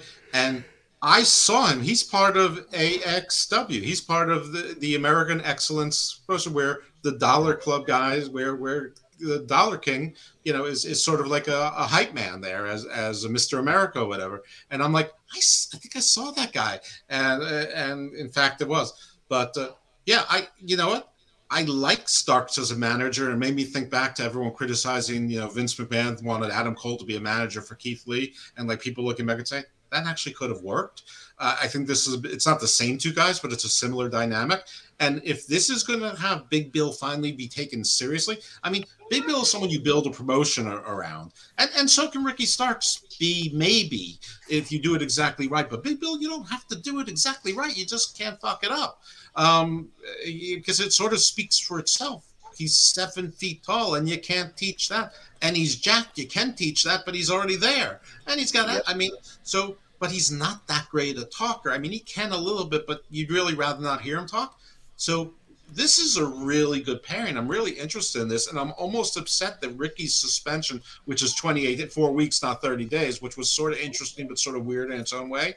Um, uh, you know, uh, it, it's just it's unfortunate that this pairing might be halfway over unless they're going to make them into a tag team or Bill's going to be his basically going to be his diesel to to uh, heel Shawn Michaels, which I, am down with all of that. I'm okay with all of it. So I, I actually really enjoyed this part of it. I just I just I sort of like how Ricky Stark said when Tony Schiavone said 30 days when it's only four weeks, which is 28 days, and this is the kind of stupidity that makes him hate working here. I, I, felt like there was something more meta there, and he was playing off on some of the the shoot stuff that's going on there, turning into a work. And so I like this. But I thought this was a good use of, of Ricky Stark, and if Big Bill is going to be booked better and more consistently and stronger on Collision, yay, all day long, hallelujah. Yeah, absolutely. Jeff? I don't know. One week. so far, so good. One week. That's all we get with Big Bill is one week. That's it. You're so cynical. Well, that sucks. I hope I hope they book him better, and I, I hope he becomes like a major part of the story with Ricky Starks because I think that as good as Starks is at a lot of things, he's still pretty small, and I think that maybe have you know having a heater, having a diesel character for you know for Ricky Starks to work off of would be a really good thing for him. Yeah, I agree. All right. Well, uh, Big Bill squashes this dude, and then Ricky Starks whips him with the belt, and then tosses him out of the ring, and that's the end of that. Um, we get a video package next that explains that Sting and Darby attacked AR Fox at his wrestling school. So, wow, I, I guess AR Fox is training a bunch of little bitches because there was a bunch of people surrounding the ring that didn't help AR Fox at all, and I got to tell you, if I'm if I'm running a wrestling business, if I'm running a wrestling school, and 20 of my of my students don't help me when I'm getting attacked by a 60 year old man and a meth head, I'm going to be pretty fucking upset with my students. I mean, does this feel like Cobra Kai all over again? Are we going to have like school versus school fights? I mean, first we had uh, uh, what's it called, Foxy Foxy Brown, whatever you want to call him, and um, and, and Swerve, yeah, and Swerve turn up to that young kid's school, whatever you want to call it, the shed, right? And now we, we're getting it the other way around. What is this? The Buddy Wayne Academy, which is like the world's smallest garage. yeah, yeah, exactly. It's like a garage I mean, for quarter horses. I mean, what the fuck is this shit? It's stupid. Listen, it's, I think I think a lot of the, the trainees they first of all they were obviously told something's happening, so do and do anything, but they were clearly starstruck. You could see in their eyes they were starstruck to see Darby for and, sure, yeah, and, and Sting. And I had a I, I got a teaser that this was happening from another show, and they were sort of mocking it that there's like 45 people at an indie show. No, it wasn't 45 people at an indie show. It was at the actual school, and he obviously called in all the students and some extras to come in to, to make it look full. And yeah, does this wrestling school look like sort of like a shabby gym that, that, that that's not? Yeah, it does. But so what? I, I don't know. I, I actually thought it was. I can tell you. I can tell you, as somebody who's been in lots of different boxing gyms, most of the best boxing gyms look like shabby little fucking gyms that nobody should want to spend any time in because those places really do develop your character. Yeah, as I, they should.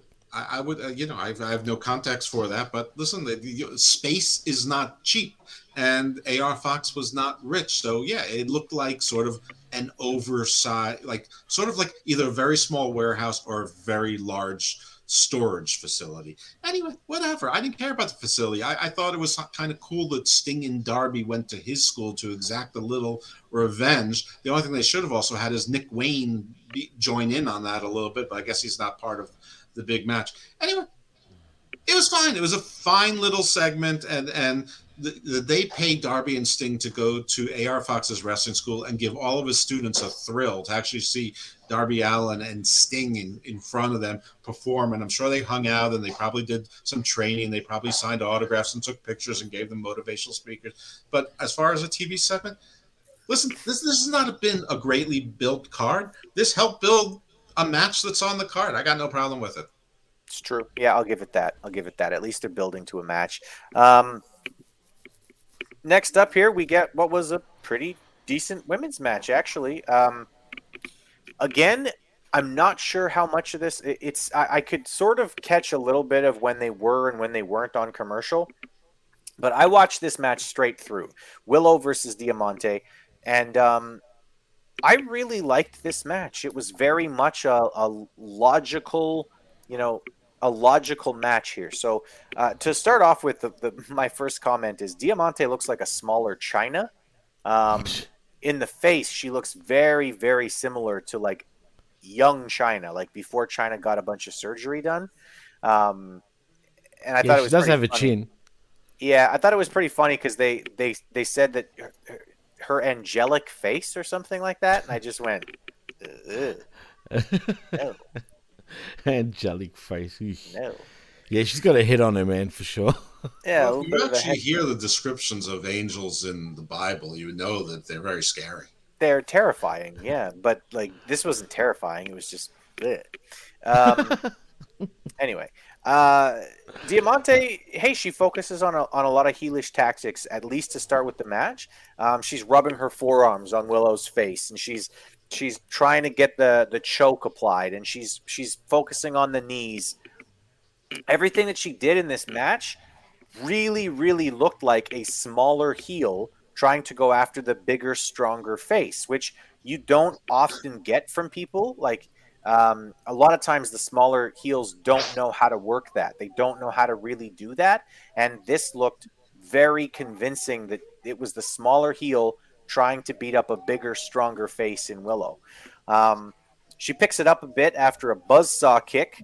Um, and then she starts dominating with the help of Mercedes Martinez, who's helping on the outside. She's hooking the legs, and she's she's making distractions, and she's you know the and then Diamante's making a distraction, which allows Mercedes to hit Willow on the outside, et cetera, et cetera, et cetera. Very much like standard but sensical heelish tactics. And um, anyway, yeah, she's choking, chopping the legs the, you know, just focusing on exactly what you'd expect her to. Um, Statlander runs down at some point here, and uh, she attacks Martinez, and she gave her what looked like like an overhead suplex, and immediately on landing, you saw Statlander go, "Ugh." Right. She she knocked her. She hurt herself. Fuck, she's terrible. She's so bad at this. Like she's hurting herself and other people. Like she's literally hurting people and she makes it look like she's not hurting people. It is the exact opposite of what you're supposed to do as a professional wrestler. Fuck me, is she terrible. Right. She she had the she got she gave herself the the Rey Mysterio whiplash. Yeah, no, that's exactly what it looked like. And it was like, dude, Oh, great, I- great comment. Great comment here from Retro Rocket Review. Mercedes was there to see if anyone wanted their coochie scratched. She's a lesbian. Well, I don't think that's how lesbians work. I, I think I- they're much like everyone else, and they don't walk around just assuming that everybody wants their coochies or Johnson pulled or thrashed. yeah, no, I'm pretty sure. Pretty sure. I, I, I have think she's gay a cookie monster. I have gay friends who have never tried to hit on me because they know I'm not gay. It's uh, Yeah. it's shocking. It's one of those amazing, really though. weird things. And and, She wanna- and and actually, Diamante isn't, but but she's in a committed relationship with Ki- Kiara Hogan. She Uh, is. Yeah, you're the one who told me that, dummy. Did I? Oh, well, anyway. yeah, Uh, he, yeah, Hitman says she is the, well, Chefacha Brute. In other words, the face brute. Which one? the brutal face. Yeah, I assume he face. means Diamante. I, I mean, you could go with Mercedes Martinez. You can go with Kris Statlander. the only one that didn't is, is Willow, who has a very pleasant face. Uh, yeah. Statlander, Statlander. Jeez. Can, can we, like, just ship her off somewhere else at this point? We I- Yeah, She honestly, sucks, man. bro. Statlander is just she's one of those weird situations too where like she's got a look that's very like it, it stands out, right? Like she's got a good does. look. But like that is like almost legitimately the only thing she has in professional wrestling. Yeah, Because we, we, we disagreed about this last week. I'm not going to do it again. all right, anyway. Um yeah, we don't we don't have to, but uh but anyway, yeah, um the one thing I'd say, the one thing, uh, yeah, finish up then. I'll get my turn. Stats hurt herself and Willow got the win with the pin. That's all I was gonna say. Go ahead. Um, I thought the match was fine. It was okay. It seemed to get no heat until Mercedes came down. It was definitely better than Bunny versus Britt Baker. It was definitely better than Sheeta versus Anna Jay. And there was some other match that was a main event, which was abysmal within the last Sky three. Blue. Skye Blue. Okay. But not the tag match that we saw on Rampage. That was actually pretty good. That was better than this. Uh, the one good thing I'll say about Statlander is that when she ran out for the rescue, she didn't take time to bring her belt with her. Like she actually came out for the rescue. I hate when people are coming out impromptu for the rescue, but hmm. they decide to put The the, belt. belt. on or put it over their shoulder and not use it as a weapon. So kudos to her for that. Except it's more likely she just forgot it and it actually turned out to be accidental. Statland, I don't know. I don't. I don't much care for Statland. Everybody knows that. But I, you know, Diamante tried. It's just the difference in their size. Like whatever she did with her legs worked. Whatever she did with her arms looked really, really soft and and, and fake. But that's just The that's kicks just a, good, yeah. yeah, that's just a, a, uh incident of, of the size differential. But yeah, this was this was this was a good women's match, and it didn't directly involve. It wasn't a title match, but it sort of involved a, a, a title was uh, and involved to an extent, but not in the It was direct title adjacent. Title Jason, But you had a women's match that was that was title adjacent, but not directly into. And we rarely get women's match stories, which is just a women's feud, other than when they stop and start Anna Jay either as the Psycho Killer or now she's nice. Aside from that, we we, we don't get any non-title related women's stories. Agreed. Agreed. What worries me though, guys, is are we gonna get tag belts with the women? No, don't even, don't even, don't even talk about it, Jimmy. As a mean- matter of fact, you're not allowed to bring up that idea ever again on this show. Don't do that because I don't even want the specter brought up of the idea of an AEW. Neither do I, dude. Division because they can't book the singles division properly. Okay, don't don't do that to me, please. Well, why are we getting pairs now? Why? 'Cause Same reason you get to it with the men's tag matches. Because they've got too many Yeah, people but- under contract, and they need to give them TV time. There's, it, it, it's no different than, than the, the Dark Order having eight people in it or whatever. Listen, you get you get one women you get Uh. one women's match per show. Um, so which show is going to is Britt Baker not going to be involved in, or the Outcast not going to be involved in, or will they also be involved in the tag team thing? So it's not like you're going to get anything new. I, I don't know. This is officially something that we have no control over. I would say it's inevitable. I don't. Yeah. I God, please don't. Anyway, I had a power outage at this point uh, in my house. So really? tell me if I missed anything. The next thing that I saw was Toni Storm giving an interview. Uh, no, that that's that's I, well, I don't know in order, but that was true. And Toni Storm, okay, this was going a little bit back into her breakdown thing. That now she's like a '50s or '30s starlet, like with the way her hair was done. But she's Yeah. doing the Chelsea Green thing where she doesn't recognize the interviewer. Like Chelsea Green didn't recognize Adam Pearce, and and now Toni Storm doesn't recognize Lexy Nair just because her hair's different. Or it's the same person who interviewed her last week. So, I- I mean, it's fine, it's cute, but like Chelsea Green just did it two months ago, but she threw the shoe again. So, I and at least Lexy Nair did raise again the specter of are are you concerned that Saraya won't have your back? So this was fine. This was good. This was this, this was all right. I just wish they would be a little bit more consistent with this Toni Storm changing characters and, and breaking down. And but maybe they have been, and I haven't realized. Maybe it's been too subtle for me to recognize. Yep, I I agree. I thought this was I, I thought this was good, and I thought I wish they would just be consistent with this, and I want to see her act this way in the ring. I want you know like we talked about it this we talked about it this week on Uncaged, right? Um, on Rampage this week, she came out and had a match, and she just looked like Toni Storm. Like she didn't. Her hair was barely different, which you know, I mean, if you're gonna do it, do it all the way. Make the hair crazy.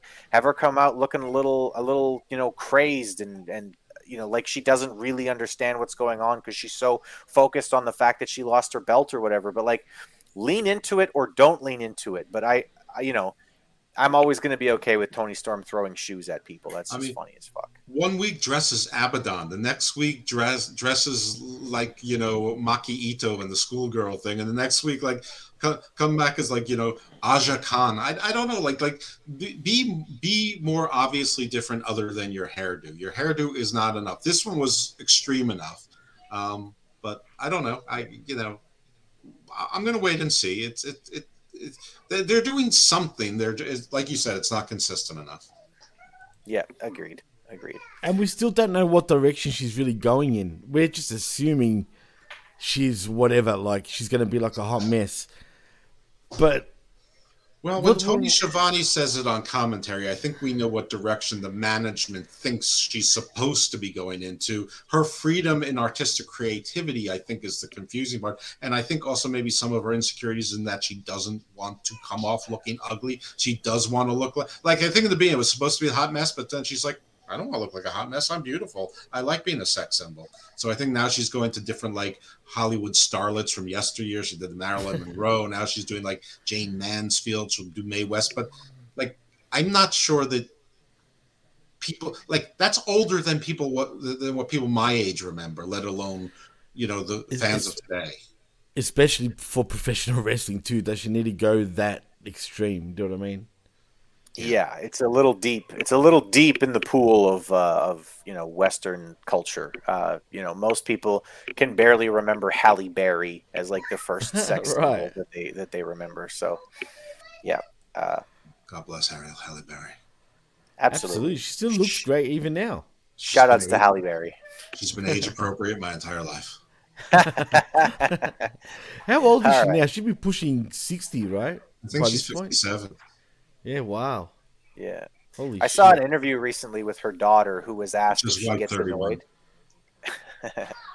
I it, there was an interview with her daughter that I thought was really funny because she was asked if she gets annoyed if you know when people compare her to her mom, and she was like, "Uh, not at all. People are comparing me to one of the prettiest women in the history of Hollywood. I find that to be extremely touching." Uh, It was like, history of the uh, world, good for her. not just Hollywood.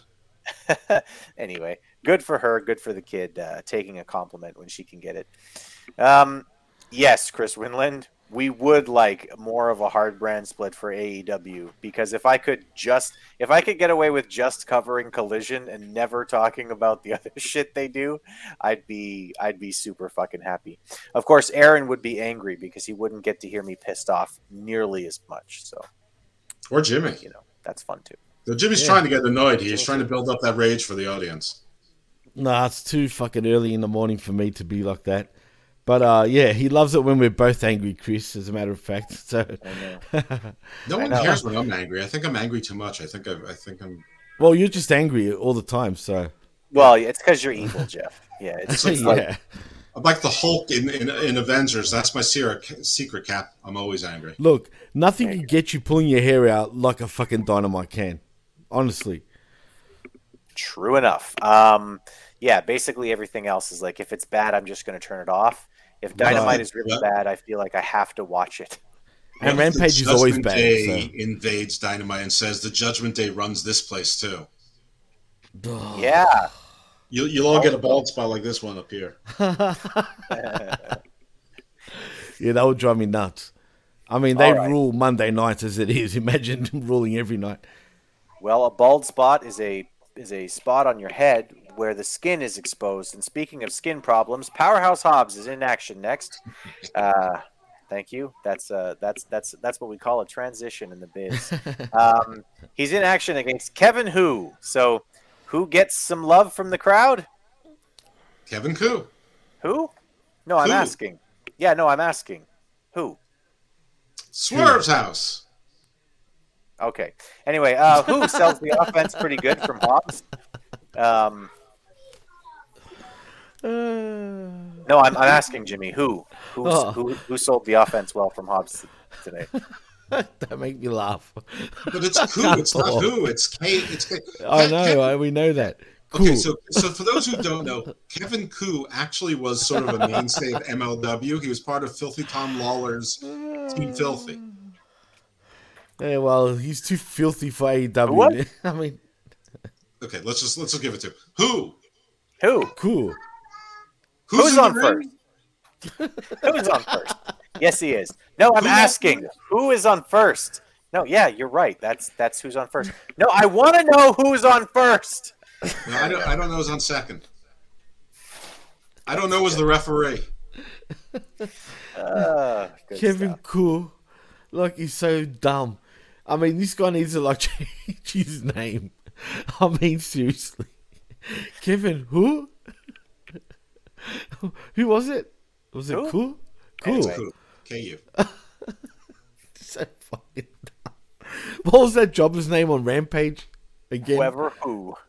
no, no, no. Was it John Perez or something like that? It it was like it was like John Cruz or something. Oh, John that's Cruz. it. John Cruz and John Kevin Cruz Cool. and Kevin who need to, need to form a tag team immediately. All right, so Hobbs gets the win after the spine buster, and he immediately locks in the accolade to try to draw out Miro. Uh, but Miro is not stupid enough to run down to the ring and try to save who, because why would anyone try to save who? Because who is a question about who. Um, so Hobbs's version of the accolade is better than Miro's version of the accolade. Well, it looked hard. It looked like it was more painful. It's probably, probably because Miro's done it enough to actual stars that he knows exactly what he can do to hurt people and what not to do to hurt people.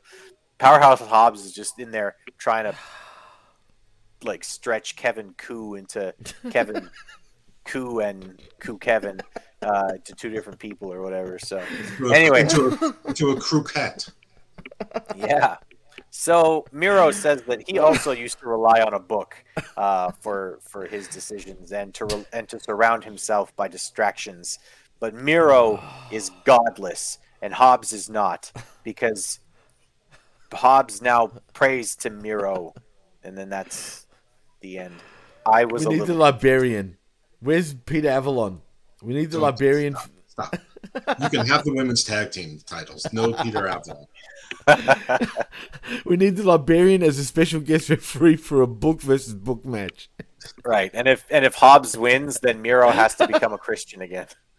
Re- rebaptized. Baptism on a pole.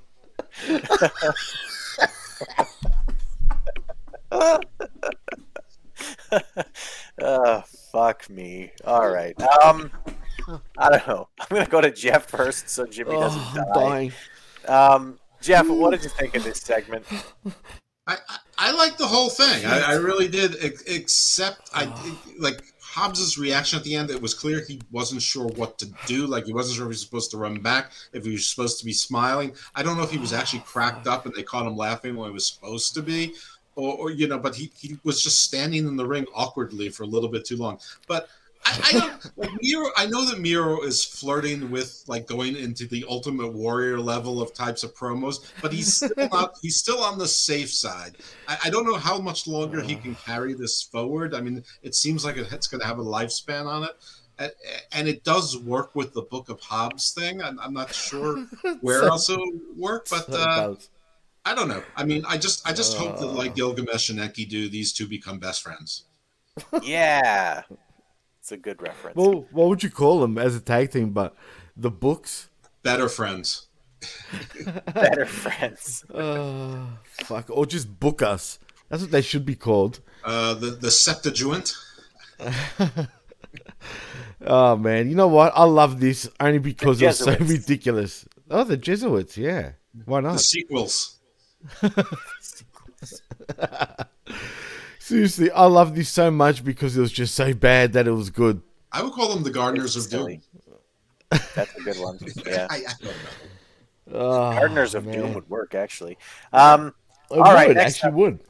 all right, next up we get a recap of all the better than you Bebe stuff, and we are reminded that for this huge, enormous event coming up, where eighty thousand people will be packed into the arena in London, there is zero heat for the main event, which is for your world championship. So The Seeds of zero heat, ladies and gentlemen.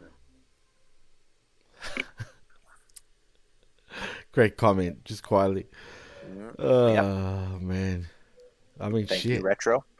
Um, All right, well, it's time for the main event, which means that Jim Ross comes down to the ring, ladies and gentlemen. Jim Ross, still alive, still kicking, sorta. I mean, he's not kicking right now because his leg is all messed up, but Not He's alive. that Oh, don't say that. He, he looks like he's ready to go, man. Any day now.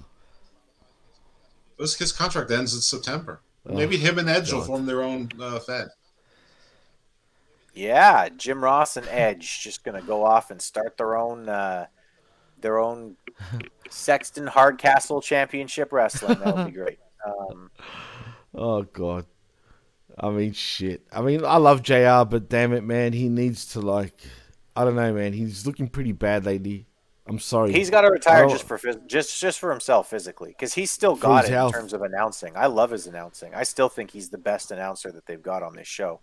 Um, Darby makes his way to the ring first. Jim Ross says that he's where he wants to be. He's a worldwide wrestling superstar. I'm not sure if that's exactly right yet, but hey, he's a he's a big part of AEW, and yeah, I mean, I think if you would have if you would have told Darby Allin ten years ago that in ten years he would be in this position, he'd be pretty fucking stoked to hear it. So good for him.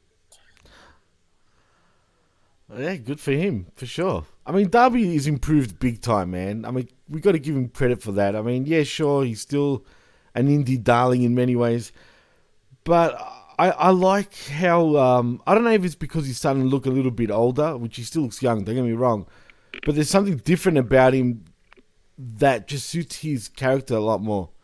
Just the look of him, I just is, is it just me? Is he beefed up a little bit, even though it's not much, and I mean very minimal. I'm A he little has. bit. He's Yeah. not older. Yeah. I mean, it's it's obvious that he exercises. I mean, Oh, for sure. my Chris Darby was in the beginning when they did the uh, initial vignettes, basically tell you the rundown of the show, who's going to be on. I couldn't hear a lot of what he was saying. He's he's got to he's got to enunciate more. He's got to speak a little bit more loudly. I know that's not his character, but I, I, it, it's not a good opening promo if I can't hear half of it. Nick Wayne, and AR Fox, and, and Sting. Yeah, he talks like this. yeah, he's got to put a bit more bass. On this match, though, Methamphetamine.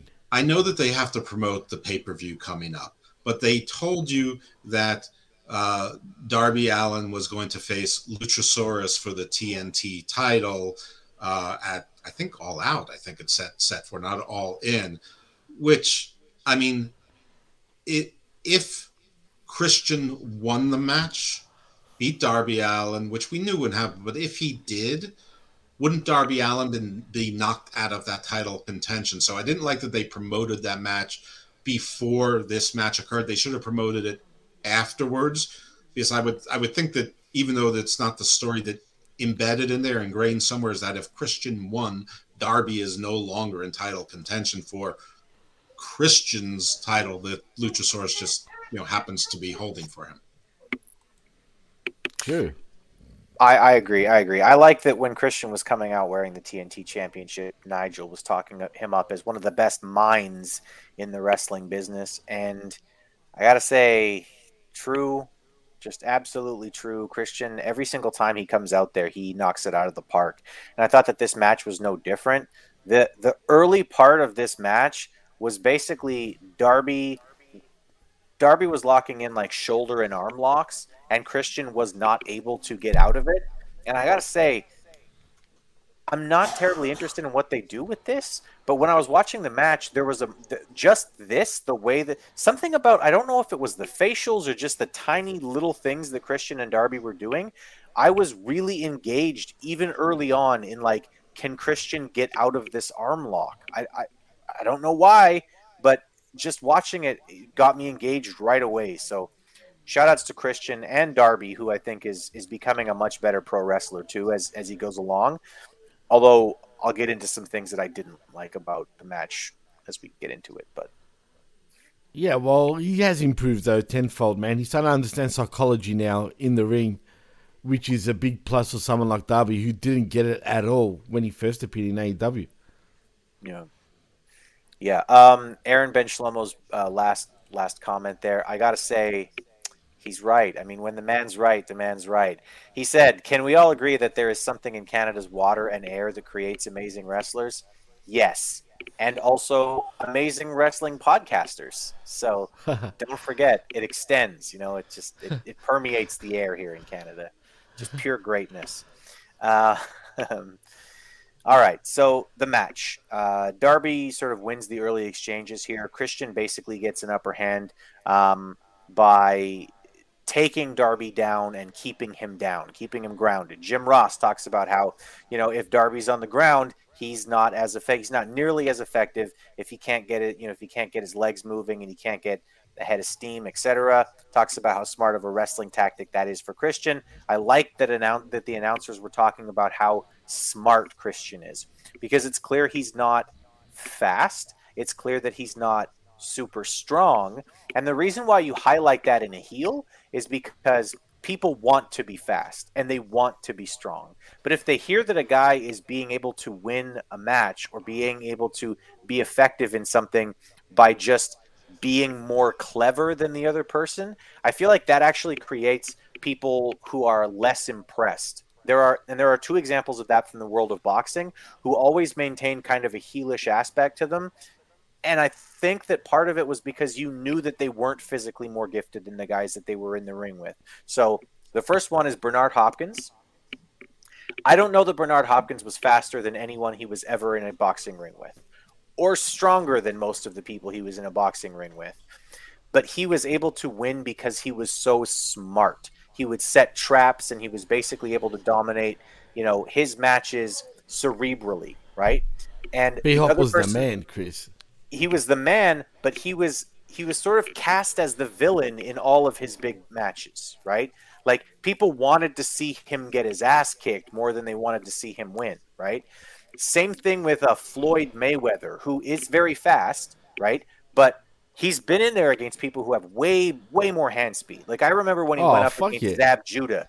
Judah's you took the words right out of my mouth. I was going to mention Zab Judah as well, but yeah, Zab continue. Judah's ten times as fast with his hands but he was not able to outthink Floyd Mayweather, and it made people hate Floyd. Um, so anyway, yeah, I, I, like that the announcers were talking up Christian's intelligence because that's a good way to get people to recognize that a wrestler is good without making people want to be that wrestler. So, for sure, I agree, man. All right, so uh, Darby continues to look for quick victories, trying to get the trying to get the win uh, trying to do roll ups and stuff like that. Uh, Christian continues to, um, you know, focus on hurting Darby. It seems pretty clear like he doesn't care that much about getting the win. He actually wants Darby to be injured so he can't get the title. So, good little bit of storytelling there. Um, although Christian is still, you know, he's still playing it off as I still want the win because I'm kind of an egotistical maniac hmm. and I want my win, right? But it seems like the most important thing to him is that. Christian sets up for a spear, which allows Darby to do a counter uh, into a pretty quick uh, strike flurry, and then the code red. Um, there's a double down in the corner before the break, and I want to take a moment to just breathe it in because there's a double down where both guys they're fighting for position in the corner. Christian turns around and they headbutt each other and drop down. Professional wrestlers this is what a drop this is what a double down actually is meant to be okay? Both guys hit something at the same time and they both drop okay? If i hit you with a super kick and you no sell it and hit me with a european uppercut and we both fall down after that we both look like fucking idiots okay? If you're going to do a double down the connections have to be together Okay, it has to be at the same time. Otherwise, your double down looks like fucking nonsense. So, good for Christian and Darby on that. Um, back from break. Darby. Go oh, ahead. Sorry, go ahead. no, continue. No, no, I was going to say because I'm looking at the chat. And, you know, there's a few people in the chat saying that Darby won't last that long because of his style. I do think he'll settle down, and we're seeing sort of little snippets of him sort of slowing down in the way he works. I think he'll be all right in, in a while. I think he will settle down to the point where he'll work smarter and work better in the future. I sure hope so. I mean, because I don't, I don't think he can do this for ten years. Like, uh, no, no, no, no, not the way he's going right now. But I do think he's slightly slowing down, just a little bit right now. Yeah. Well, I'll tell you what, it didn't. It, his offense here tonight was still pretty fucking impressive looking. So back Oh, from break, sure. uh, Darby's getting back in the match with some incredibly heavy attacks in the corner. That's what I'm talking about. Wow, he's throwing his whole weight into these corner attacks. Um, distraction on the outside by Luchasaurus. Uh, Christian able to cut Darby off with a clothesline. Um, the ref is yelling at Christian to get in the ring, really makes the match better. Uh, I've, I've said this before, but the referee is part of the cast here, right? So if the referee is distracting, like our like Aubrey Edwards, or completely useless, like most of the other referees in AEW, it takes away from the show because the referee's a part of the act, right? The referee needs to actually be doing something, you know, to add to to, to the match. So when the referee here in the match is yelling at Christian, Christian, get in the ring, win it in the ring, man. It it really elevated the moment. It was like, yeah, good. This is actually how a referee's supposed to be acting. Like they're part of the cast here. Um, Darby goes for the coffin drop on the apron, but Lucha moves Christian at the last second. So Paul Turner ejects the dinosaur, and uh, Christian lands a belt shot for what was a pretty believable near fall. They, they, they got me here. I actually thought that that was the finish. Um, Darby gets his foot on the rope, and the crowd chants, This is awesome. Actually, a deserved chant from the AEW crowd. Um, Christian goes for the spear, but Darby counters. Christian lands an apron power bomb into a spear, but it's a two count, and that's kind of the moment where the where I went, okay, guys, like, you know, I don't mind if he kicks out of a spear, but you did an apron power bomb into a spear and still the two count. I need to see that Darby Allin can be beaten. Otherwise, I'm just not going to feel like I need to worry about him. And you're supposed to feel sympathy for a face. You're supposed to feel like, oh no, the good guy's about to lose. But if he just can't lose, I'm not going to feel that anymore. So they need to do something. They need to do something to make that a little bit better. Um, anyway, Darby Darby wins in the end here, but it, it was a really good match. I don't want to take away from um, from the match. It was good, even though I didn't particularly love the finish. Um, and then uh, Tony gets in the ring. He goes to interview Darby, but he gets jumped by Luchasaurus and Christian. And then Christian forces Tony to count to three and announce him as the winner of the match. I didn't like the end. I didn't like that he kicked out of the spear after the apron power bomb, all this stuff. I don't like the superhuman stuff that comes out of Darby sometimes because he's not booked that way. If they actually booked him as he's superhuman a la The Undertaker, I could at least allow my brain to separate a little bit and allow for the possibility. But when I see somebody that small kick out of everything all the time, it makes it hard for me to feel any sympathy for them, and therefore it makes it hard for the faces to do their job properly. Um, Jeff, we'll go with you first. What did you think of the match? And um, did you hear anything in the last five minutes where I was just talking nonsense? I don't want the audience to take my brevity here for for lack of anything else, but I agree with almost every single thing you said until the end. Um, one, I was a little bit taken out of the match because they because of what I said earlier before we started this the expose on the match, which was the promotion, the continued promotion of Darby versus Luchasaurus when you know there's still a match that could change that that that match flow. It would have been more interesting said, you know, if if Christian Cage win this match, isn't isn't he in line? Isn't he in line for a TNT title match? And then the heel Nigel go, "What are you talking about? He's already the TNT champion." They could argue about that. I mean, I think that would have been more fun. That said, I thought the match itself was fine. The ref kicked Luchasaurus out, good. All that was good. Uh, the only part I disagree with you on, Chris, is that they have almost like 95% of time booked Darby to be basically indestructible, which which I hated and I still hate, but I I can't say they haven't done it. I mean, like it it, it took like him being killed three or four weeks in a row by giants before before it took Miro 30 minutes to beat him for the TNT title. So sorry, uh, let, let me clarify. What I mean is I know they've booked him to be indestructible and I hate that and it annoys the crap out of me. What I mean is um, the Undertaker is not considered to be like a normal human in wrestling, right? right? Like it, there's something like spooky about him, right? He has superpowers essentially. And if you were if you were to book Darby Allin and tell me that as a character he has some kind of superpower, then mm. maybe I could believe him being as indestructible as he is.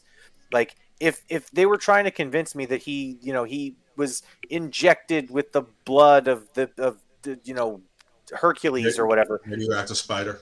Sure, then I could believe it, but as is, it just comes across as they're playing at this because a guy that small being able to kick out of absolutely everything is unbelievable to the point where I can't suspend my disbelief. Now, I'm, I'm with you on this. I just accept it at this point because this is right. what it is. I mean, they have explained it. Basically, his life was so hard and so rough that he's half, he's already dead inside, and and thus, basically, he's like the people from the Iron Islands, right? The uh, what that that has already been killed cannot die, or whatever whatever they used to say on on Game of Thrones. Um, but uh, yeah, I mean that that that that's his thing is that he's already half dead. Not not to steal too much from A-Track Brown, but he can't be beat in these mean streets. I mean that that's sort of, that's that's sort of the Darby Allin thing. And is it ridiculous? Yes, but has it been this thing the entire time? So I, I I don't know why I buy it more with him than I do with Orange Cassidy, uh, but they're both the same.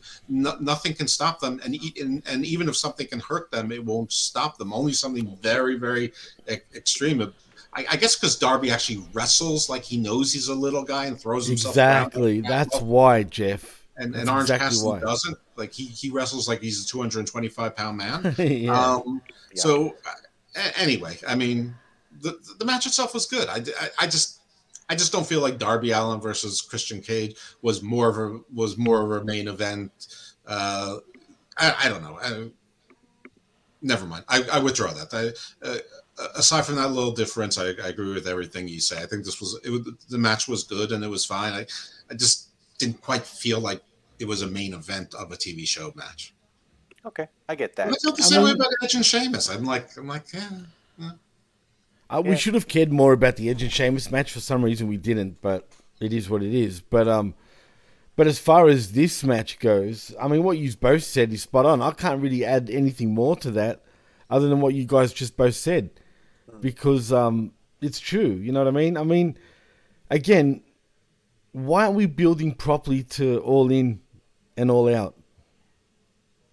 I I can't I really could not tell you why why the build for both of these shows has been so completely weak, but it absolutely has. Um, yeah, yeah. I don't, I, I don't know. As far as the show goes, um, let's go ahead and we'll give our letter grades and everything, and then we'll get the hell out of here inside of two hours, like fucking bosses. Um, I'm going to give this a B. It was a good show. It was still the best wrestling show on television. This doesn't hit the heights of some of Collision, you know, so far, but it, I also don't think that you could say that this was the worst uh, episode in 10 weeks. And um, good wrestling matches, some pretty good, uh, some pretty good uh, interviews. Um, and I liked the way that we started with CM Punk being under the gold and everything. I thought that that was clever and interesting, and I didn't see it coming until the very end. So, yeah, it's going to get a B from me. Uh, Jimmy, let's go to you first. Did you say B? A B.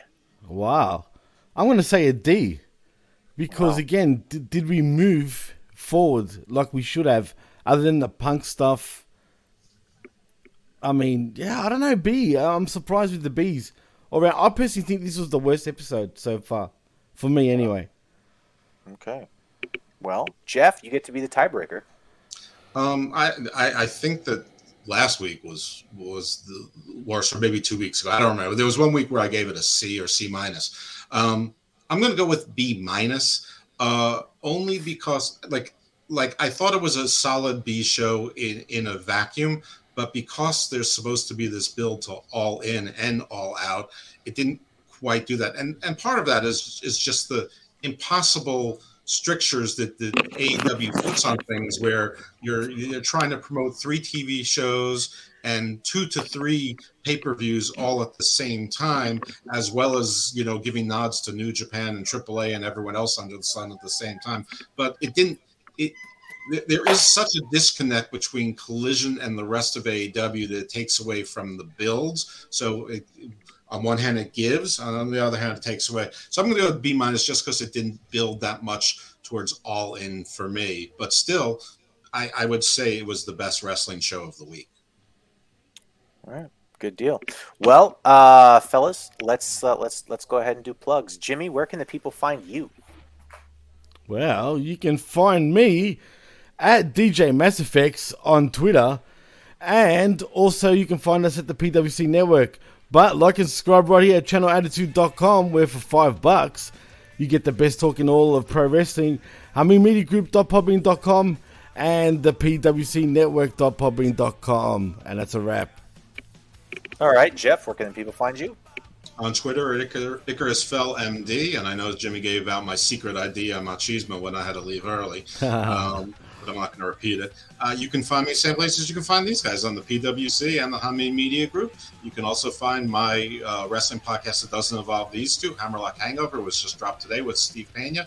You can find that on the PWC as well as other places. And you can find Garden of Doom and Garden Views on both Hameen Media Group and the PWC, among other places. And Garden of Doom and Garden Views have almost nothing to do with wrestling whatsoever. So check those things out. Hope you like them. And that's all I got to say five dollars, five dollars to the Hameen Media Group, to the Ayatollah of WrestleRolla. Absolutely, absolutely. Well, you can find me on Twitter. I'm at ChrisHams1. You can go there to uh, read everything that I have to say about politics, pro wrestling, whatever the hell else comes to my mind.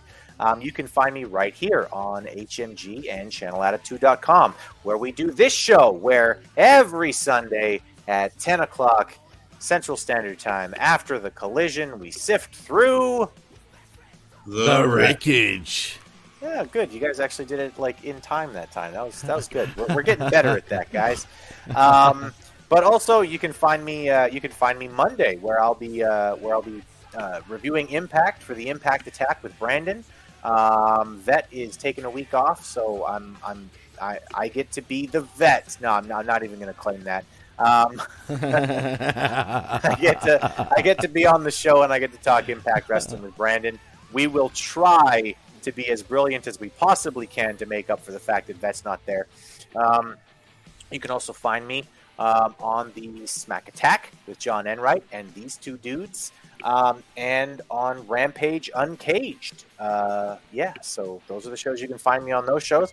You can also find me on the PWC. That is the Pro Wrestling Coalition uh, that I run with uh, my friends here, Jimmy and Jeff. Um, the vet is running from the law, it says Retro Rocket Review. Well, I mean, maybe he flashed his gun at somebody angrily on the on the highway. You never know. Um, speaking of which, mm-hmm. we didn't get a chance to talk about that because I didn't hear from FTR, even though Kevin Kelly told oh, me that shit. this week we were going to hear from FTR, and then I we forgot didn't about hear that. from FTR. Actually, before Anyway. we go, Chris, what do you think is going on there? I have no idea why you would announce it on TV and then not follow through. I get why he was on the poster. Okay, if you didn't know until yesterday that this happened, then okay, you can say, well, the poster was made already. We had, you know, we, we had nothing to do with that. Had nothing to do with it. But why would you have your announcer say you're going to hear from FTR who have been in the news a bit this week, and then not have them show up? What are you doing? It's weird. Well, we, they said we are going to hear from Miro in the announcement, and we then we learned he was in the building and he was on the video screen. I mean, this is this is consistent with. Listen, I, I, I think that Tony probably made the right call to do some amount of damage control and PR while it's still hot, and hope that this sort of fades away over the last week. And about that, I don't think he's wrong. I think it was sort of cowardly, but vignettes do count as hearing from somebody in wrestling and uh, you know, I like to nitpick as much as the, the, the next guy, but we did in fact see a vignette where we did hear their voices, and it wasn't all stuff that we've seen on pre-recording, just ninety percent of it. All right, whatever.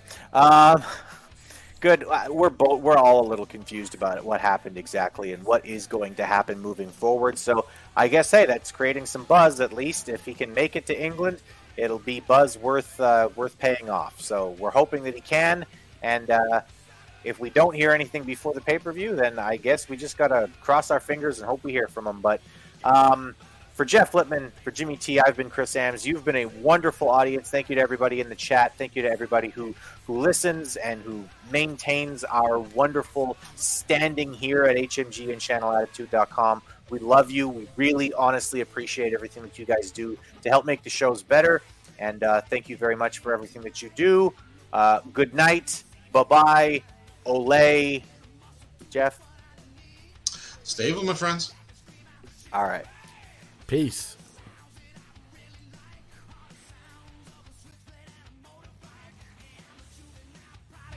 working class best folks from the bottom.